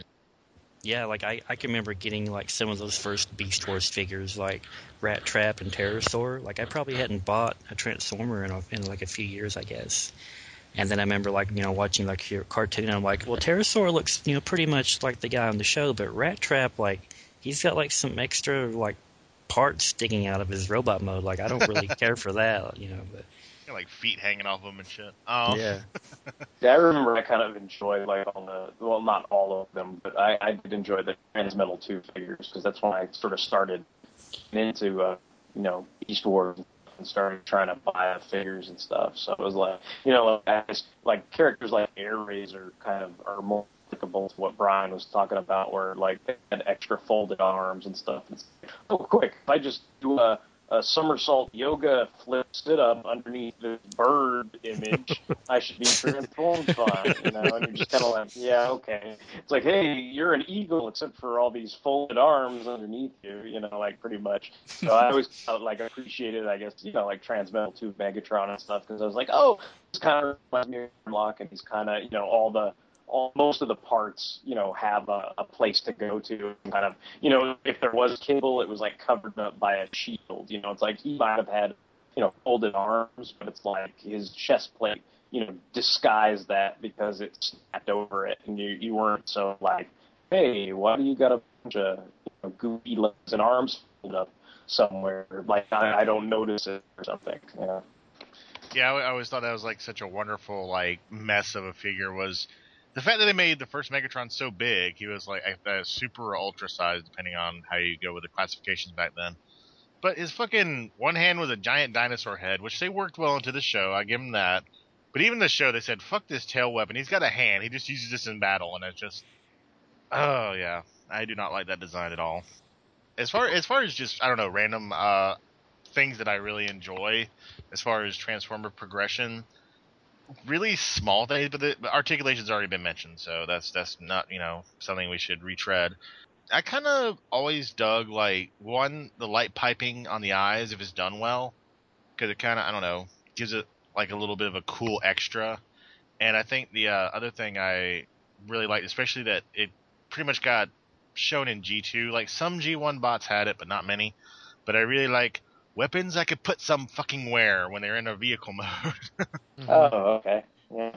uh, addendum to that. I like that, but I don't like that like on like beast mode guys where it's not really a weapon, it's just like their tail and they're like, "Look, it's like a whip or something," you know. And it's I'm like, no, quick it's their it's their fucking tail and you just stuck it in your hand. Yeah. Like I want to cut you with this sword. It's just your tail, dude. like no, no, it's a sword. Look, look, look.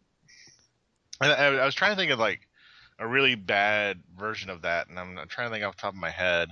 The Yeah. worst I can I can tell you the worst one.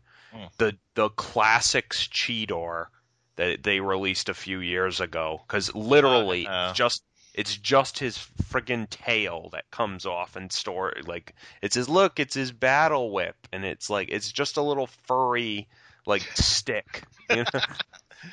I'm It's hitting you, for, it's for, you know, it's for when he gets back around yeah, excited or whatever. Yeah. Yeah. Yeah. Oh, Black You know, you, you know who's good for that kind of thing though is um is Hosehead. Like that's a G one guy where his his you know his his rifle like goes on the top of his uh you know like little fire truck and and his guns go on like the side of his uh cab and stuff like that. Well, a lot of the, the later G1 guys had uh had battle modes, especially like the combiner guys and stuff, where you just pretty much plug their weapons on their roof and stuff, and that was cool. I mean, don't get me wrong, it had it had like you know that kind of added effect of like you know, oh, I'm getting shot at, I'm a car, I need a gun, but uh. I, I kind of like it when you have the option of either like putting it on the vehicle mode or you know actually being able to hide it inside the vehicle mode so it looks like a regular car. I don't know. It's just a personal thing I like. It just looks weird when there's like a, you know, uh, friggin' Prius driving down the road with a giant plasma cannon mounted on the. hood. Yeah, yeah. I was gonna ask you guys because I've never owned one, but uh, how how do like alternators apply to this topic? I mean, are they awesome? Are they are there pros and cons to them? Like, what do you Some of them are extremely frustrating. Yeah, to, to? Alternators Grimlock. My Oh. number one most frustrating, likely to give you a heart attack toy to transform. Yeah. Like what? Since since like say me, like I've never owned one. Like like like I assume any Transformers fan is gonna be like, oh yeah, we totally know what we're talking about. But like for somebody who's never owned one, like what what's part of the headache? Like like is it just it's like there's 20 million things to do. It's like stuff everything doesn't has go to the way lock up in supposed a to. certain way. Uh, okay. If you don't Yeah. put tab A into slot B and then tab B that goes into slot A into like peg D that turns around and retroforms into like a fucking Smurf that you ask three questions, then it won't go into slot. And then F. then you're like then you're like fucked because you, you messed Yeah. up like one like I, e- even as a kid, like I never paid attention to the instructions. Like for me, part of the fun was figuring out on my own. But like getting an alternator, like that was the first time I actually had to actually look at the instructions and figure out like, oh, this goes here and you got to twist it around and then it folds up here and then you got to pull this out and like, uh, like it, they sometimes they do drive you crazy. Like like Oh. Mike said that master like not masterpiece, but that alternator's Grimlock is like really one of the worst ones I've ever transformed ever. A lot and uh, like especially like the US ones like their joints weren't like too tight so like you'd get it into place and then you'd be like you'd turn it over and something would fall out of him like and you'd be Yeah. like what and then you'd be like oh son of a and you'd Was have to like- like take all his arms out out from under him again and reattach that piece that fell out of him Was there like a danger of breaking those toys too? Like because Well, the, of the, the, the Takara ones were actually made out of metal. Okay. Like Binaltech, they were actually metal uh, engineered and stuff, so they were a little bit more sturdier.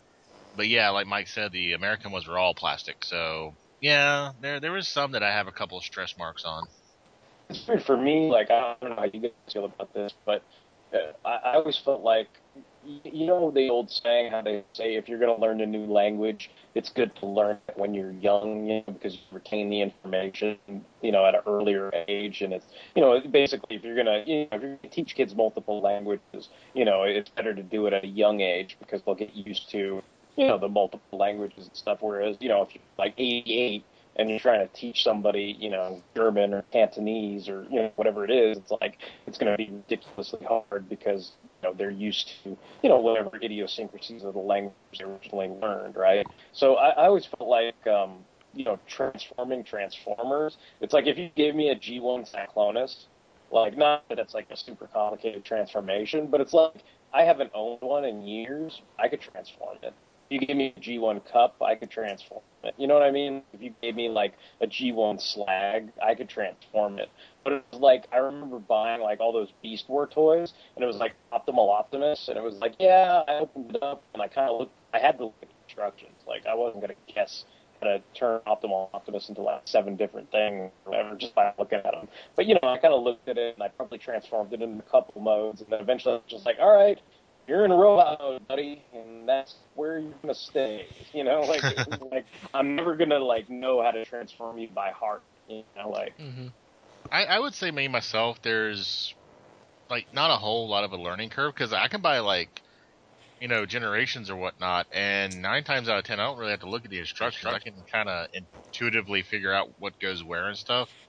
For me, any any toy that I say is hard to transform may cause old people to have aneurysms and may make kids throw it across the room to break it. Because if if a toy makes me want to look at the instructions, just for me, I think it's fucking hard. Like like Alternator's Grimlock is fucking annoying as fuck. So that's just my personal opinion though. Like, what did you think of Perceptor, Tony?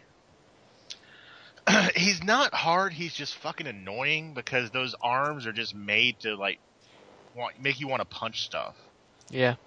It's just they they I mean there's nothing to lock into first of all like in robot mode and then in vehicle mode it's like you can put them exactly where they're supposed to be but for some reason if they're not lined up within like you know a half of a you know micro milli friggin inch of each other the vehicle mode sucks it doesn't fit Mhm. right Yeah.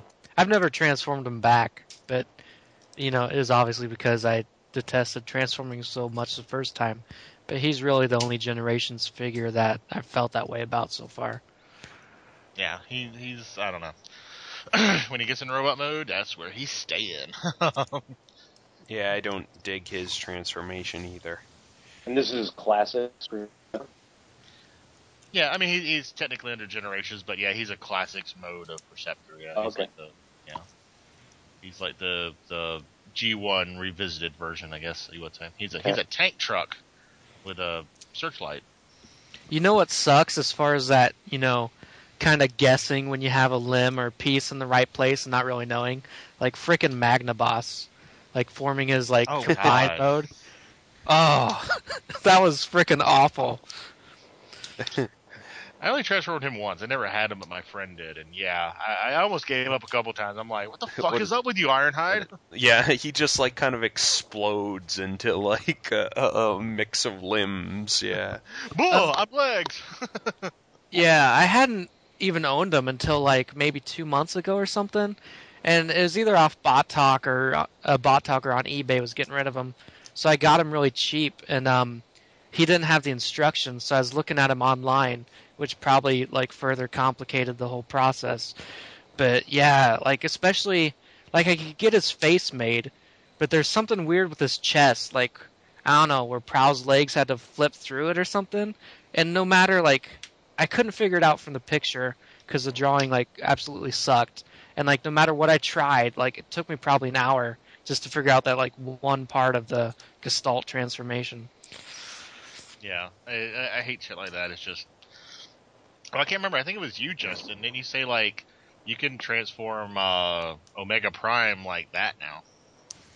Well, I mean, not not like that, but I mean, he, he was one that like the first few times I transformed him, like I thought it was difficult, but then it's like you, I don't know, like me, like I transform something enough, it's like I don't know, it's like in my brain, but it's like, you know, I've been selling a lot of my Cybertron Transformers, and like, I bought all those brand new at the store. I transformed them a few times, put them on the shelf, and haven't looked at them since, basically. So like, I was getting them down, so I was like, you know, I'm like, all right, Cybertron uh, Snarl, like, let's get you into beast mode. I'm like, oh yeah, this goes here, this goes there, and boom, there it is. Like, I don't know, it's just, it's like a reflex with me, I guess. Yeah, I think that's what I was saying to Derek is like even like new figures. If I like you know turn around look at it, you know I can figure out how to transform it. And any toy that doesn't do that to me, that I can just look at and be like, I can you know muddle my way through it. I might make a mistake here and there, but I'll figure it out. Any toy that doesn't do that for me, yeah, that toy fucking sucks. Hmm. I guess, I guess that means for me, all the GoBots are awesome because I can look at a GoBot and transform it. stand up, lay down. Stand up, lay down. Stand up, lay down. Oh, turbo, give me your arms, push out your legs. The end. I remember. I, I think my favorite one was like I think his name is Tank, and like Oh yeah, you just flip his arms, or his legs up, and then yeah, he that's does like a sit up and he's done. put on put on some accessories, and that's about it. He's a tank. And his his arms literally just hang off his sides. He's like, oh, I'll take that arm. That was uh that was Peter Cullen, wasn't it, on the show? I think. might have been. Yeah, I think he was Tank. He was like, "Shark Girl, what up?" Yeah.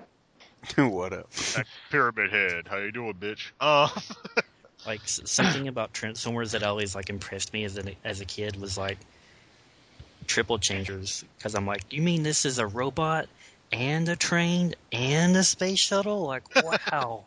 and then It's you like- know you you get the stuff like Six Shot. Like I never owned Six Shot as a as a kid. Like one of my buddies did, and I was like, wow, like he's six different things. Like that's amazing. And then like I got a bit older, and then I'm like, wait a minute, somebody actually had to like sit down and like design that and like come up with each of those modes. Like I don't know, I, I always thought that kind of stuff was like really impressive. Sometimes I think some of those modes are phony. Though. You know, like where it's like, "Hey, Well, yeah. I, I'm a gun," and then it's like, "Hey, flip up uh, like uh, wings and Hey, I'm a you plane." you you will not mock robots in disguise Megatron's giant hand mode. Yeah, that's what I was gonna mention. I was just gonna say with Six Shot, it was kind of funny though because it was like you know what Justin was talking about. It's a train and a you know that I was like, you know, he's a gun and a wolf and a truck and a truck and a truck. yeah. He's a jet and a tank, man. Come on. Uh, two of those were trucks, damn it. And then, then, then there was like his his his son, Quick Switch. You know, he's a brick and a brick and a brick.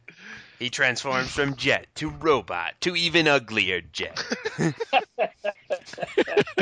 like the narrator. That's all. And I was gonna say, that's right, Justin. He turns from fearsome robot to jet to tank. They really are more or less what meets see. eye. The two triple changers. They turn from your mother's money to our profit. Uh, Into your frustration. yeah. like, you know, I, there were some interesting ones. I, me myself, I don't really have any other advancements in Transformers I could think of. Any guys want to add anything else? Laser rods. Oh God, well, I know one person on Bot Talk will be all over this fucking podcast then. um, Minicons. I will give Laser Rods props because they were like some of the first Transformers that had ball joints. So I was like, Yeah. oh, yeah. I was like, you mean he can pose his legs? That's awesome. I had like Jolt or something, I think. Well, hey, I, Transformers, sit down. I mean, as a kid, I was just like, it's a transformer with a lightsaber. So it was automatically cool. yeah, exactly. Um, yeah, uh, yeah, Transformers, they've, they've, they've come a long way, baby. Um, so, uh, yeah, pick up a toy if you are a toy collector and, you know, see, see some of the, uh, nice little revolutions they made in the uh, toy manufacturing process. I lament the loss of knowledge of how to make a good gestalt. How do we forget that? yeah, I think actually, you know what? I will actually admit, I think the G1 Gestalts do kind of pretty much beat the fuck out of all the new ones they made. hmm I like Rail Racer. Yeah. Yeah, he's the only one I have posed with all my other G1 gestalt guys.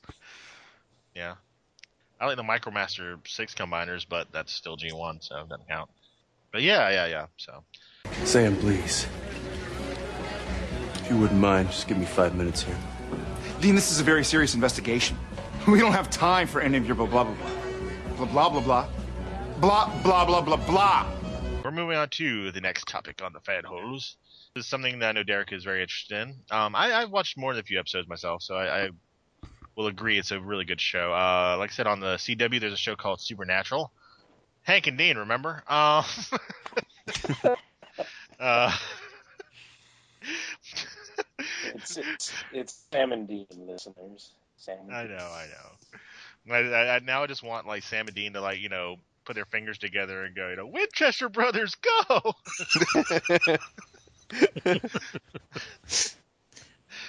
um, for for a quick little recap of what the And series. uh, Bobby Singer could be like crazy, uh, the crazy uh, guy or whatever. Daryl, what's his nuts? Oh yeah, uh, uh, Sergeant Hatred. Is that you think? Yeah, yeah, yeah, yeah. Yeah. um, Bobby. Oh, yeah. Um, Supernatural is a like I said, it's a show on CW. It's it's basically kind of uh in the similar vein of stuff that's come before, like X Files and uh, you know, um, Buffy. Buffy. Yeah, I was I was trying to think of the, uh, another show, but I couldn't think of it. Uh, Buffy is a good example too. It's horror, but it's also got a little bit of an edge to it. It's got some humor. There's some really good characters and stuff. It's not just straight out gore fest. It's uh, which you can't do on network TV. You know, they show a little bit of blood, but you can't do too graphic. But it's a horror show that is not always about horror. It is, it's a character piece as well. There's some really cool characters in it. Um, like I said, I know a little bit about it. I've seen more than a few episodes, but I know Derek's seen a few of them. I know we've done some homework. Justin, I know you haven't seen too many. I remember you said you were catching up. Uh, what do you think about uh, Supernatural? Um, I really like it. Like, I guess for a long time, I kind of, I kind of fought against the show. Like, I didn't really want to give it a chance. Like, I remember at the time, like I had just moved, and I remember seeing commercials like for the series premiere. And the girl I was with at the time, she was like, "Oh, that looks interesting. You want to watch that?" And I'm like, "Nah, it looks like Buffy, but with guys." So I, I didn't really give it a chance. and then like. Um, a few years later, my uncle was asking me about it. He was like, "You watch that Supernatural?" And I'm like, "No." He's like, "Oh, it's really good. You need to watch it." And so after like a few months of him like constantly harassing me about it, like I, I finally borrowed like the first three seasons he had on DVD, and I basically watched them all back to back, and I really loved the show. So I like kind of took my time like catching up. Like right now, I'm almost at the end of season four, but yeah, I really enjoy the show. Like you know, something I always kind of go back to is just I enjoy the show. I enjoy the way the show is written. I like the way the characters interact. You know, like sometimes, well, usually they don't they don't always get along. They don't always see eye to eye. You know, they they always hide things from each other, even though they know they shouldn't, and you know, like all that Sometimes one of them turns evil. yes, you know, sometimes they they die at the end of the season and come back. You know, it's you know your your typical Sometimes some asshole calls one of them Hank. Yeah, it happens. I like all the like the uh, musical references. You know, like Dean's a big like classic rock fan, and Yeah. you know they'll they'll always identify themselves as like you know somebody from like you know the Led Zeppelin or Aerosmith or something. Like I always uh, I always appreciate stuff like that. I forget what Yeah. episode it is, but there was like this hilarious outtake with um with Jensen Ackles, and like there, you know, there's a scene where he's supposed to be like you know singing or lip syncing like the He's you know, singing one Eye of the Tiger. Yeah, yeah, Yeah, of that was Tiger. awesome. Like that was probably like my favorite like little outtake where he does Eye of the Tiger and he leaps on the car and the whole Yeah. thing. It was pretty hilarious. Yeah, I, I I, I think it's you know a pretty good show. Um, I guess I'll go into my thoughts real quick because I don't have a whole lot, and I've already embarrassed myself by misnaming one of the characters earlier. Um, I like the fact that it does do a couple things that Buffy did, but in this own way. It didn't just rip off Buffy. Buffy. It wasn't just you know, oh, we're gonna make you know clever little like you know Joss Whedon esque you know type of remarks. It has its own sense of humor. Sam's not really you know that funny really. But like Dean is just such a tough guy asshole that he's just he's. I mean, it, this sounds really weird considering he's like what I said, but he's actually kind of lovable in a way because you're like, you get the sense that he gets into his in, in over his head all the time. That's like his trademark is like, you know, oh, take care of this. Don't worry, you know, Sam, I got this. And then like, you know, ten minutes later, he's getting his ass kicked by, you know, a zombie or a ghost. Yeah, I, I, think a lot of my favorite episodes are like Dean centric. Like, I like the one in season four where they they go back to like one of their old high schools and you you get some flashbacks and you see Dean in high school. Like, you know, he he's like macking on all these chicks and stuff and acting like he's too cool for school, you know. And then finally, like this girl catches him in the closet with another girl, and she's like, you know, I thought there was something more to you than just like, you know, this this cool dude, but there's not. You know, you're you're just like, you know you put up this front and you're just too scared to deal with everything. Like I thought that was a really good moment, but but yeah, like I I really dig Dean and like you know he's like kind of like you said like he's lovable, but then he also has like that that attitude to him. Like a lot of the times the characters will just call him out. They'll be like Dean, you're you're kind of a dick. you need to stop. Like I like that. Like that's you know that seems kind of like a real world thing where like if you're out with your buddy and you like you say something, your buddy would just turn to you and be like, "You, need to like stop. You're kind of being a dick right now." Yeah, like calm down, sir. but yeah, uh, that's probably my favorite thing is the interplay between uh, Sam and Dean. They just the, the actors really work well with each other. They're, I mean, not in a not any kind of romantic way, folks. So calm down. There's really good chemistry between them. You know, they they work well with each other. They seem to like you can see these guys when they're on breaks from shooting, like you know when they're like the craft service table or something like that, or like you know drinking some water while they're like setting up another scene, talking about their characters and being like, "So what are you going to do with this?" And I'm like, oh, "Okay, I want to do this." You know, like they actually give a shit about how the show comes out instead of just like you know I'm here, I'm going to act by. You know, it's like there seems to be a good you know repertoire between them. So that's probably one of my favorite things about it. Also, uh, just as a side comment, for a network TV show, even a lesser known network like the CW, really good special effects, I think. I guess that's pretty much summing up my thing. I, I like how it shows. I like, I like the atmosphere it shows, and I like the characters. That's one of the reasons why I get into it. The fact that it's not badly written, hey, that's just you know icing on the cake. So, Mike, what is what is something you like about Supernatural, or do you even like it?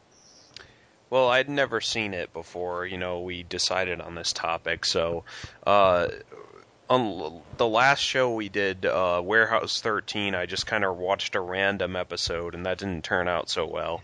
So I did the more sens- I did the more sensible thing this time and watched the very first episode of Supernatural and prep for this show, and uh, I really enjoyed it, and I I actually think I might you know start watching it, like you know catching up on it, because uh, I I really dug the setup, and yeah, like I I liked uh, you know Sam and uh, Dean.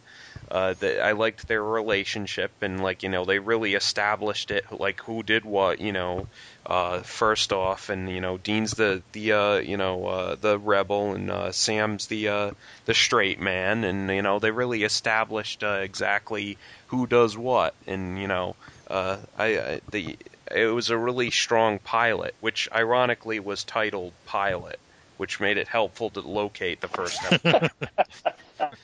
But uh, yeah, I like that, and I, I, I liked seeing. Uh, I I was pleased to learn that uh, Jeffrey Dean Morgan is their dad. I like Jeffrey Dean Morgan. Yeah, he's cool. Uh, yeah, so you know, I was really impressed with the first episode, and I, I'm pretty sure I'm gonna track down the rest of it now. So that's really cool. Cool, cool. Yeah, glad that you. Yeah, usually watching the first episode of shows like that because I know you didn't know that Warehouse 13 is kind of serialized. They kind of build up all stuff. But Supernatural, if you jumped in like season three or four, you'd be fucking lost. So yeah, good choice on Yeah, that one. that's, that's what I figured. I was like, I better just watch the first episode this time. yeah, definitely a smart move on yours. Um, I want to go ahead and jump over to Derek. Uh, again, this is not like the last uh topic where I was like, you know, trying to hype something up. But Derek is probably the most knowledgeable about Supernatural. He's watched a lot of the episodes. And uh, I know you like the show, so uh, just expound upon why everybody else should probably check the show out. Well, I, I was going to start by saying you shouldn't feel so bad by making the Hank and Dean and Sam and Dean mistake because uh, one of my favorite writers who works on this series is Ben Edlund, and you guys might know him from things like The Tick. Um, but uh, he he worked on uh, you know season five of Angel and you know wrote like some stuff for Firefly and Serenity and stuff like that.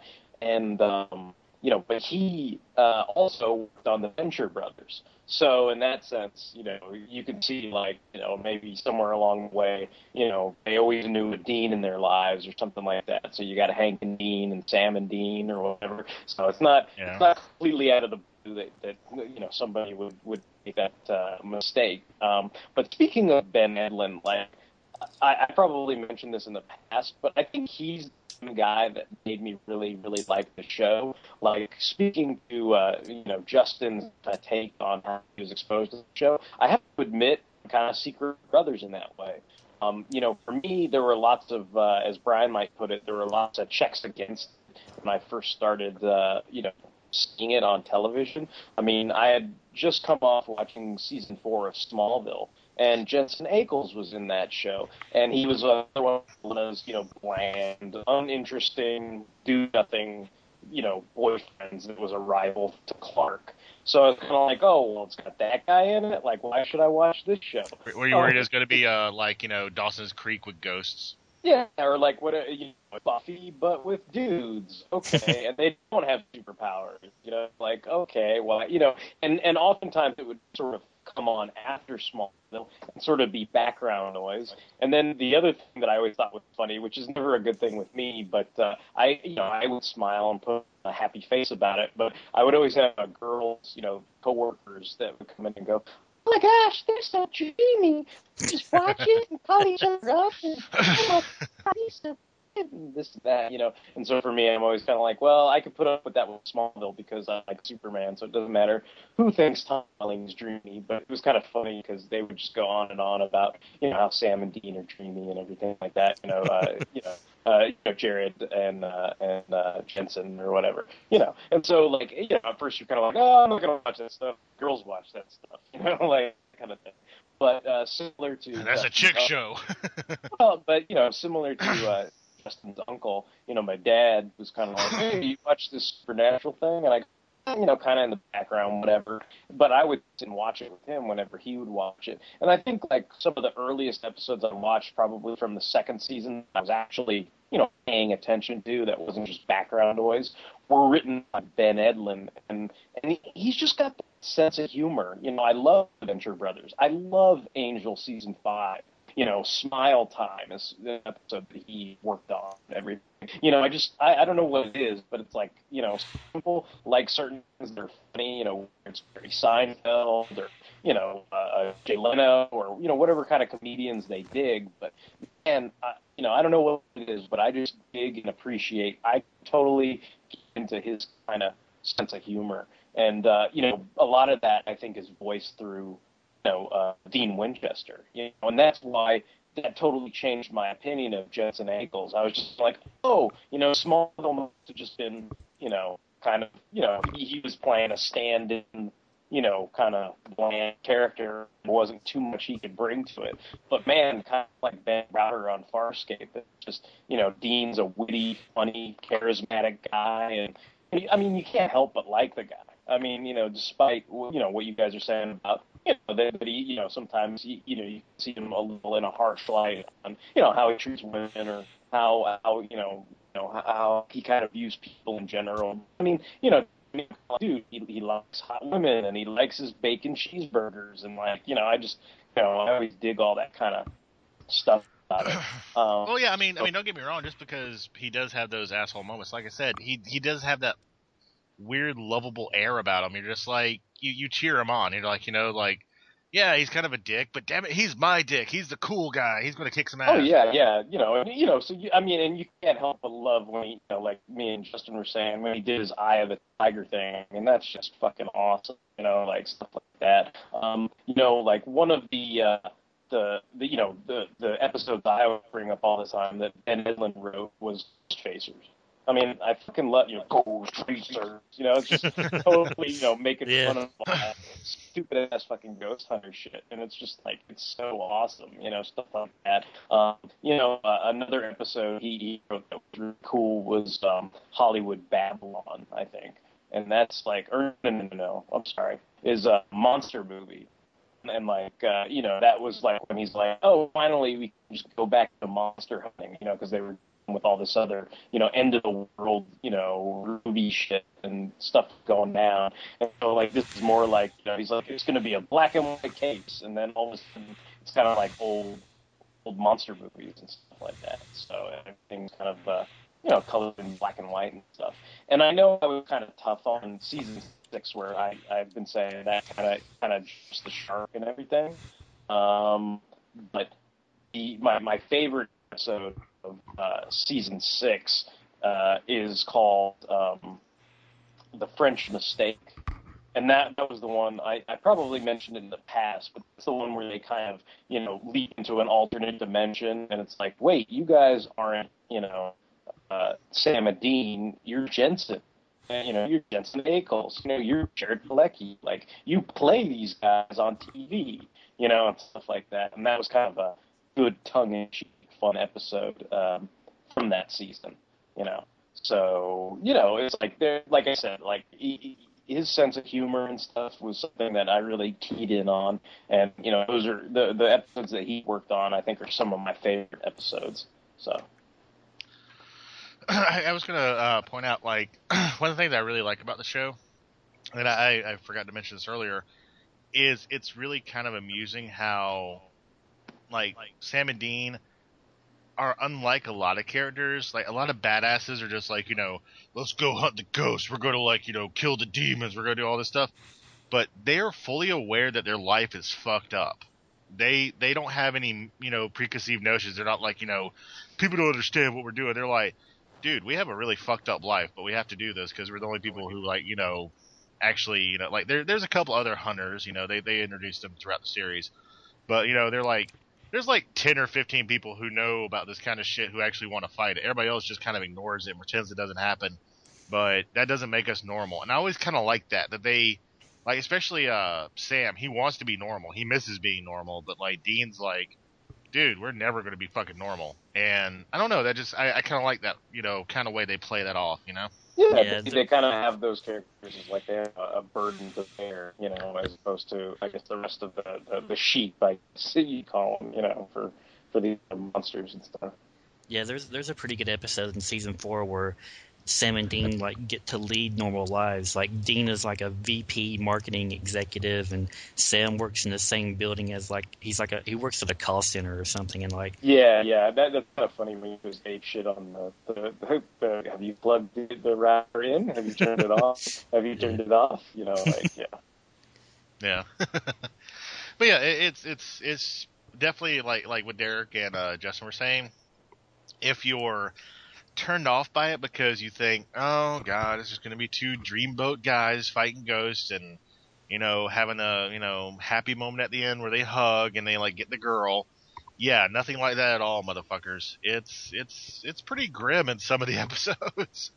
um, they go through some really fucked up shit. Uh, not a lot of happy endings. At best, they might beat the monster they're fighting, but you know, every week they're like, "We've killed one demon according to like you know our father's journals, there's only like fifteen thousand more out there. So yeah, there's there's there's no like happy ending for them.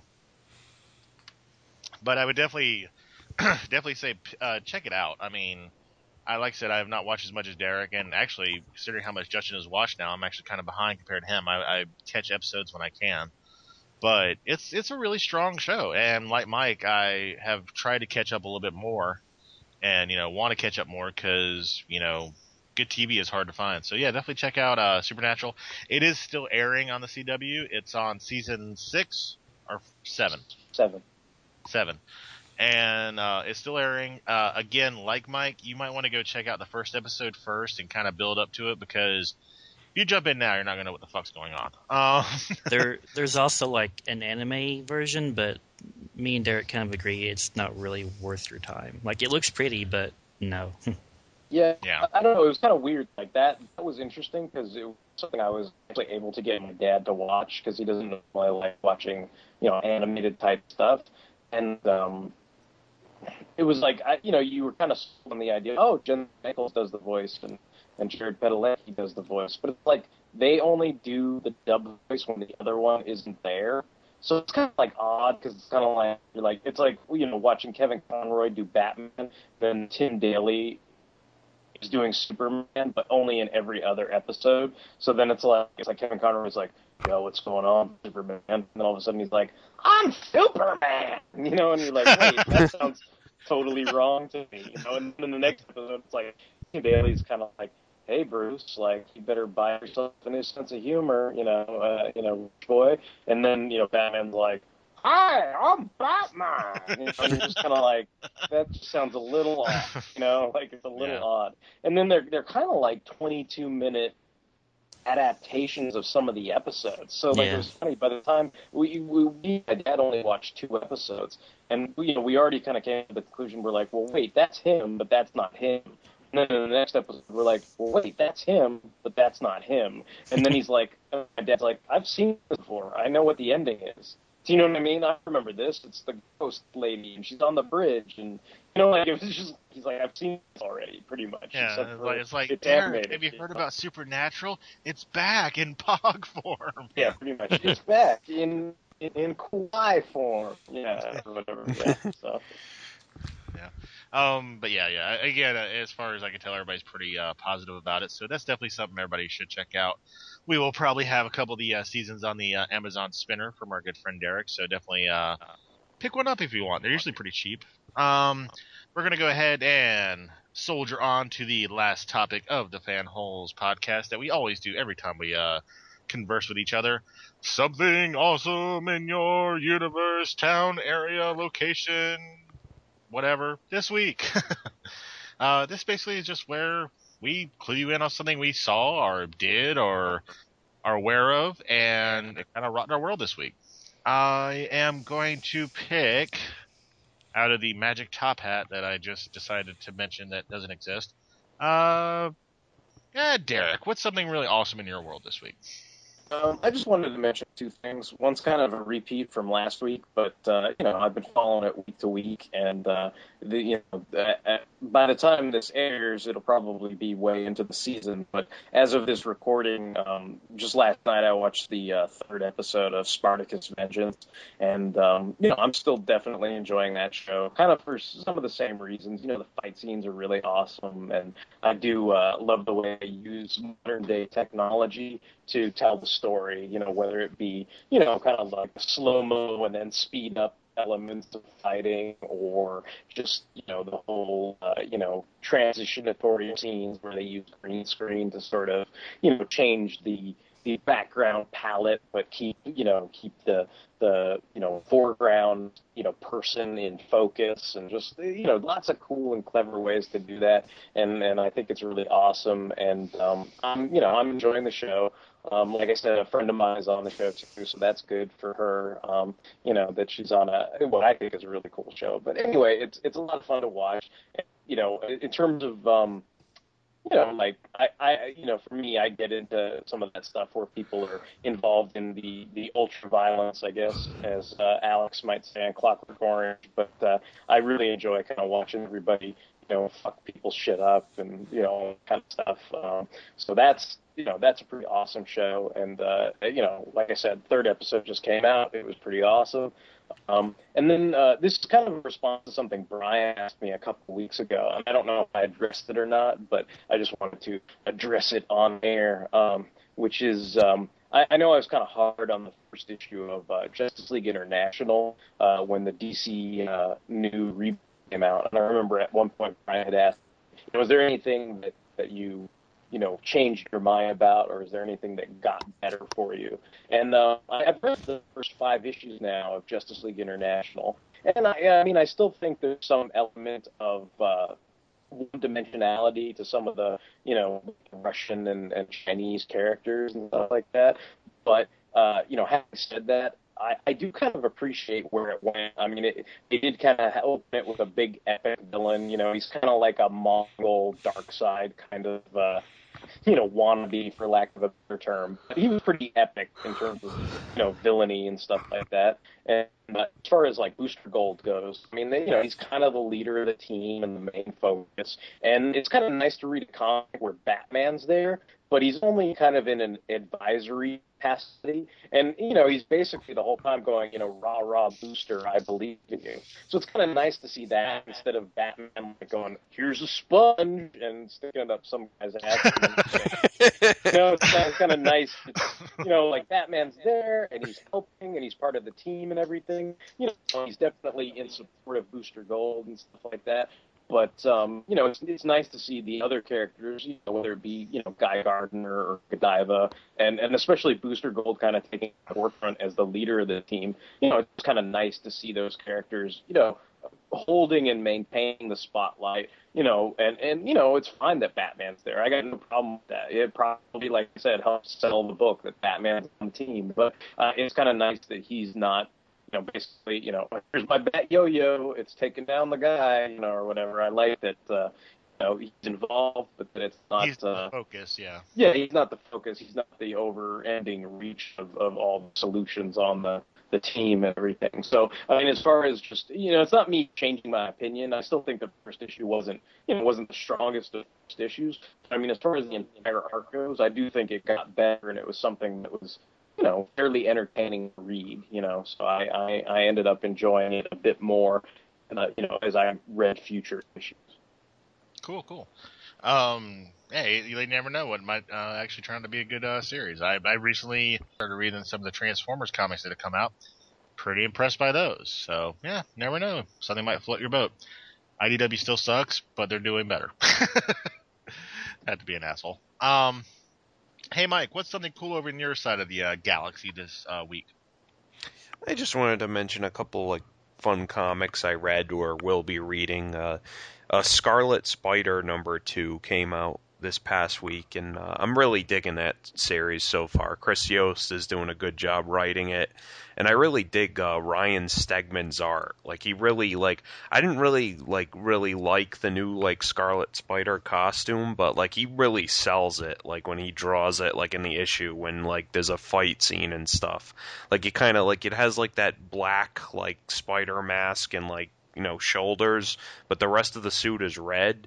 But it's just like the way like it's kind of like the way you'll like you angle the suit or just show it, where it's like the black part is like the like you know focus, and it just it just really suits like a character like Kaine who is like darker and stuff, and he he just looks awesome like in motion and stuff.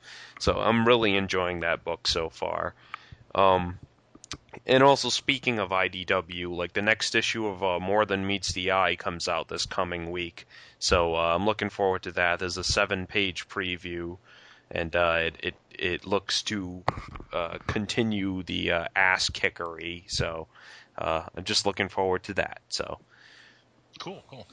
yeah, like I said, I actually asked earlier if it was coming out this week, so I will be on that bus with you reading that next issue. I think, yeah, I am really impressed with what they've done so far. They have pretty much like I I don't think it's a matter of fixing things or like you know oh you know we're trying now. They're just like you know what we've got people who can write good stories, so here you fucking go. We're gonna let them write.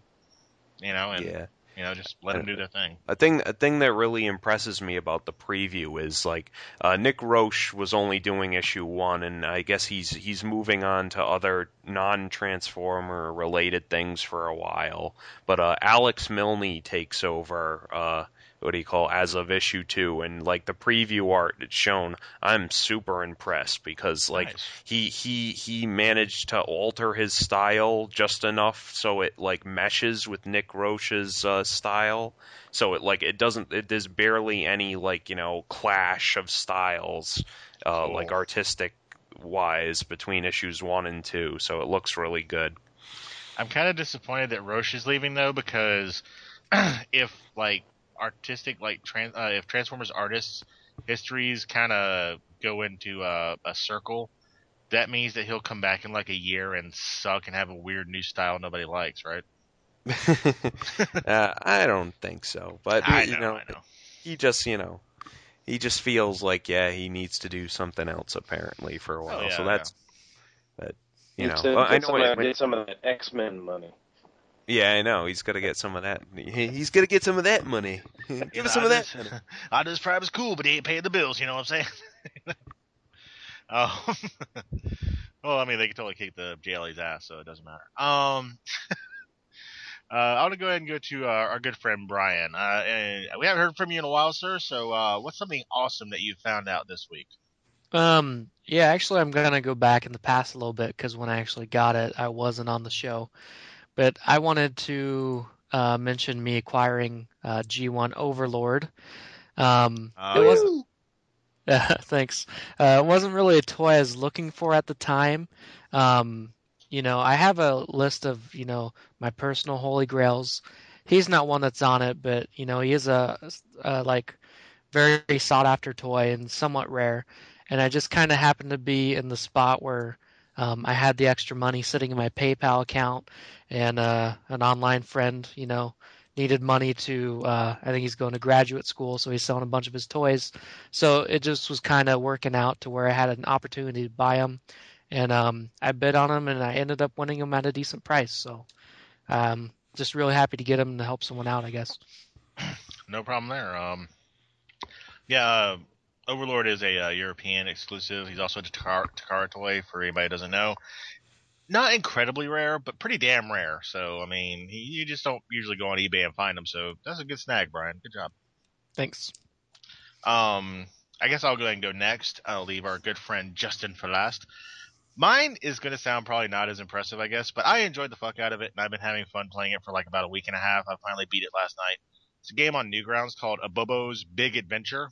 Um, if you ever played Double Dragon, you know there's a character that you would beat the crap out of. A big fat bald dude. Well, not fat, but just a big, weird looking fat dude named Abobo.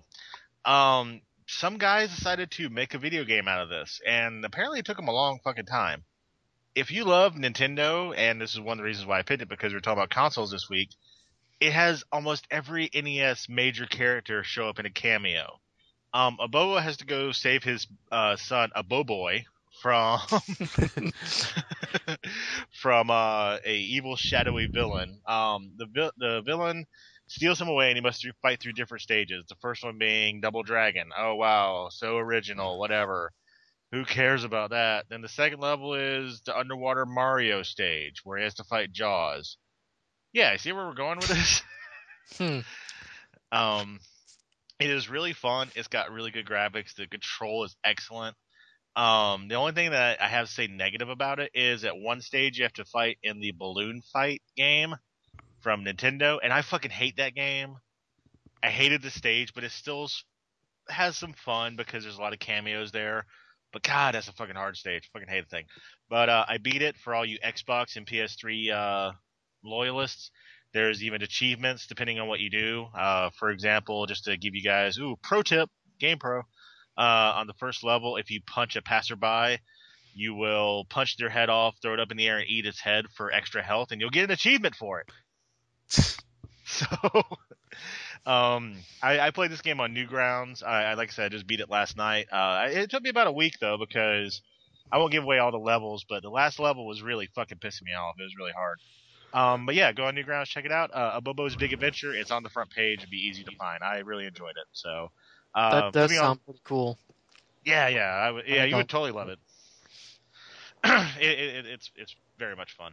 Um, so that leaves our last but not least, of course, our good friend Justin. What is something awesome over in your quadrant of the Delta? Um, Start like, coming up with new shit. well, like last time, I've got some like two really cool movies that I watched. Um, the first one is I watched The Grey, and this is like basically another one of those like Liam Neeson of the badass movies. and the the story is like there's like he's uh, some guy in Alaska and he's on a plane. The plane crashes and he has to like help this group of like six survivors survive. You know, through the Alaskan wilderness and they're trying to get back to civilization and the whole time they're on their little trek they they're being attacked by these like wolves. Like they're going through like the territory of these wolves. And he's like trying to keep these guys alive. They keep like dropping like flies. And there's uh you know there's some kind of like you know badass gangster guy that thinks he can do better than Liam. Um, it's really kind of a bleak depressing movie but I don't know, like I, I still I still enjoyed it. Um, so if you like you know movies like that, or if you just you know like seeing Liam Neeson be pretty badass and fighting wolves, like I think you'll like it. Um, the other movie I watched is I watched uh, the 40th anniversary Kamen Rider movie. It's called uh, All Riders Let's Go Kamen Riders, and it has basically like every Kamen Rider that's ever been throughout its whole history, and they, there's like it's like basically a big team up movie, kind of like the the recent you know Super Sentai team up movie. Except for and like Kamen Rider Steve, he was just being a bitch. I I hate him. yeah, That was Um, just a joke. Sorry. the, there's a scene in it that like Derek would probably like to check out. There's like a big fight, fight scene at the end, and then all of a sudden one of the Kamen Riders is like, "We did we called more than just Kamen Riders," and like Kikaider and Kikaider Zero One show up and have a li- nice little moment. Cool. oh hell, now I want to watch it. No, like I, I didn't expect that at all, but it's it's a really good movie. Like I've, I've really got into like Kamen Rider stuff here lately. Like I kind of started watching it for that show we did, and I've kind of continued like watching more of it. So like I I really enjoyed that movie. yeah, that's cool, Justin. Actually, just by saying you said you said the magic word, Kikator, I actually kind of want to check that out now. Um, I know Derek's actually a pretty you know decent fan of Kika- I, I don't know how to say it, Kikator or Kikator, either way. I think it's You say Kikaider. I say Kikator. You know, You don't even have to say the R, Tony. You just go Kikaida. Kikaida. Yeah. Um, just to let you folks know, little, little upset this week. No new emails. Come on, guys, you gotta let us know No, no, what's you going don't, you don't have on. to be like that. They can send emails if they want. Like we don't have to like, where's our email? We've been waiting forever. I'm just glad you didn't go into like a Whitney Houston like crying moment. You know she's dead, right? Well, yeah, that's what I thought you were. That's where I thought you were oh, Okay, going. I There. was like, that's That's where you cold, thought you were going with it. Yeah. Oh man, that's It cold. was Bobby Brown. I'm leaving that in. Oh, Uh, I, well, I'm, I'm not actually upset, but we do enjoy hearing your uh, comments. I Uh, don't give a shit. Fuck you. We are callous motherfuckers. Well, I think Brian said it best. It's called fan holes, not what you want. Um, uh, no, No, no, uh, well, maybe maybe we'll get some angry emails out of this. You, know. There you go. I'll you never know. I'll save this. We want to read your emails so hard. so hard. So hard. Uh, no, we we we do enjoy feedback. Uh, we of course have the Twitter, we have the uh, Facebook, we also have our uh, ever popular email, which is fanholespodcast. You know, you know what'd be funny is if we got like 500 like fan emails before this episode airs, and then like, and when this episode actually gets posted, like People we are never like, get any fuck. emails, and they're like, dude, we sent you 500. What's up? I know you got 500. That's what all our fans sound like. That Uh-huh. one guy. Like, Yeah. cool. Any anytime anytime we get a letter, I'm gonna read in that voice. Then you know. You guys are awesome. I love how you do stuff. That is so great. Okay, bye. Haven't you read the fan letters yet? What? the- What the hell, What man? have I been writing all these fan letters for? Oh, the fame of being internet celebrities has gone to our head. Oh shit, no, we're not. Fuck. Um, but yeah, we we do have multiple ways of yelling at us for yelling at you. So You can get us on Twitter, Facebook, on um, our, our Gmail um, email. Yeah, all kinds Oh of yeah. stuff. All kinds of good stuff. We've been pimping uh, all our fam holes uh, regulars with their various projects pretty well. I don't know if you guys got anything else you want to pimp. Uh, Derek, Justin, Mike, Brian, anything you want to throw out there for something to look forward to? Or are you pretty caught up? Good Yes. answer. Um, survey says they're they're done on that one. Like I said, though, uh, keep an eye out for those various uh, side projects they do. Uh, History of Comics on Film is updated rather regularly. Uh, always good stuff when it goes up, and also uh, Justin's Retrovirus, always good stuff as well.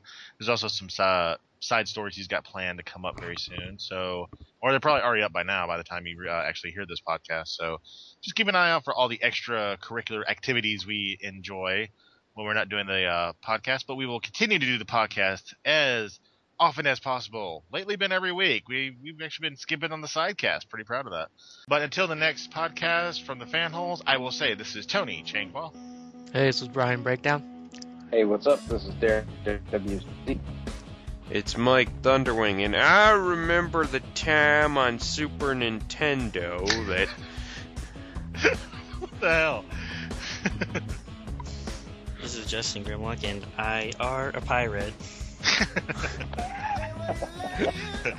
and until the next time on the Fan Holes podcast, just remember now fly!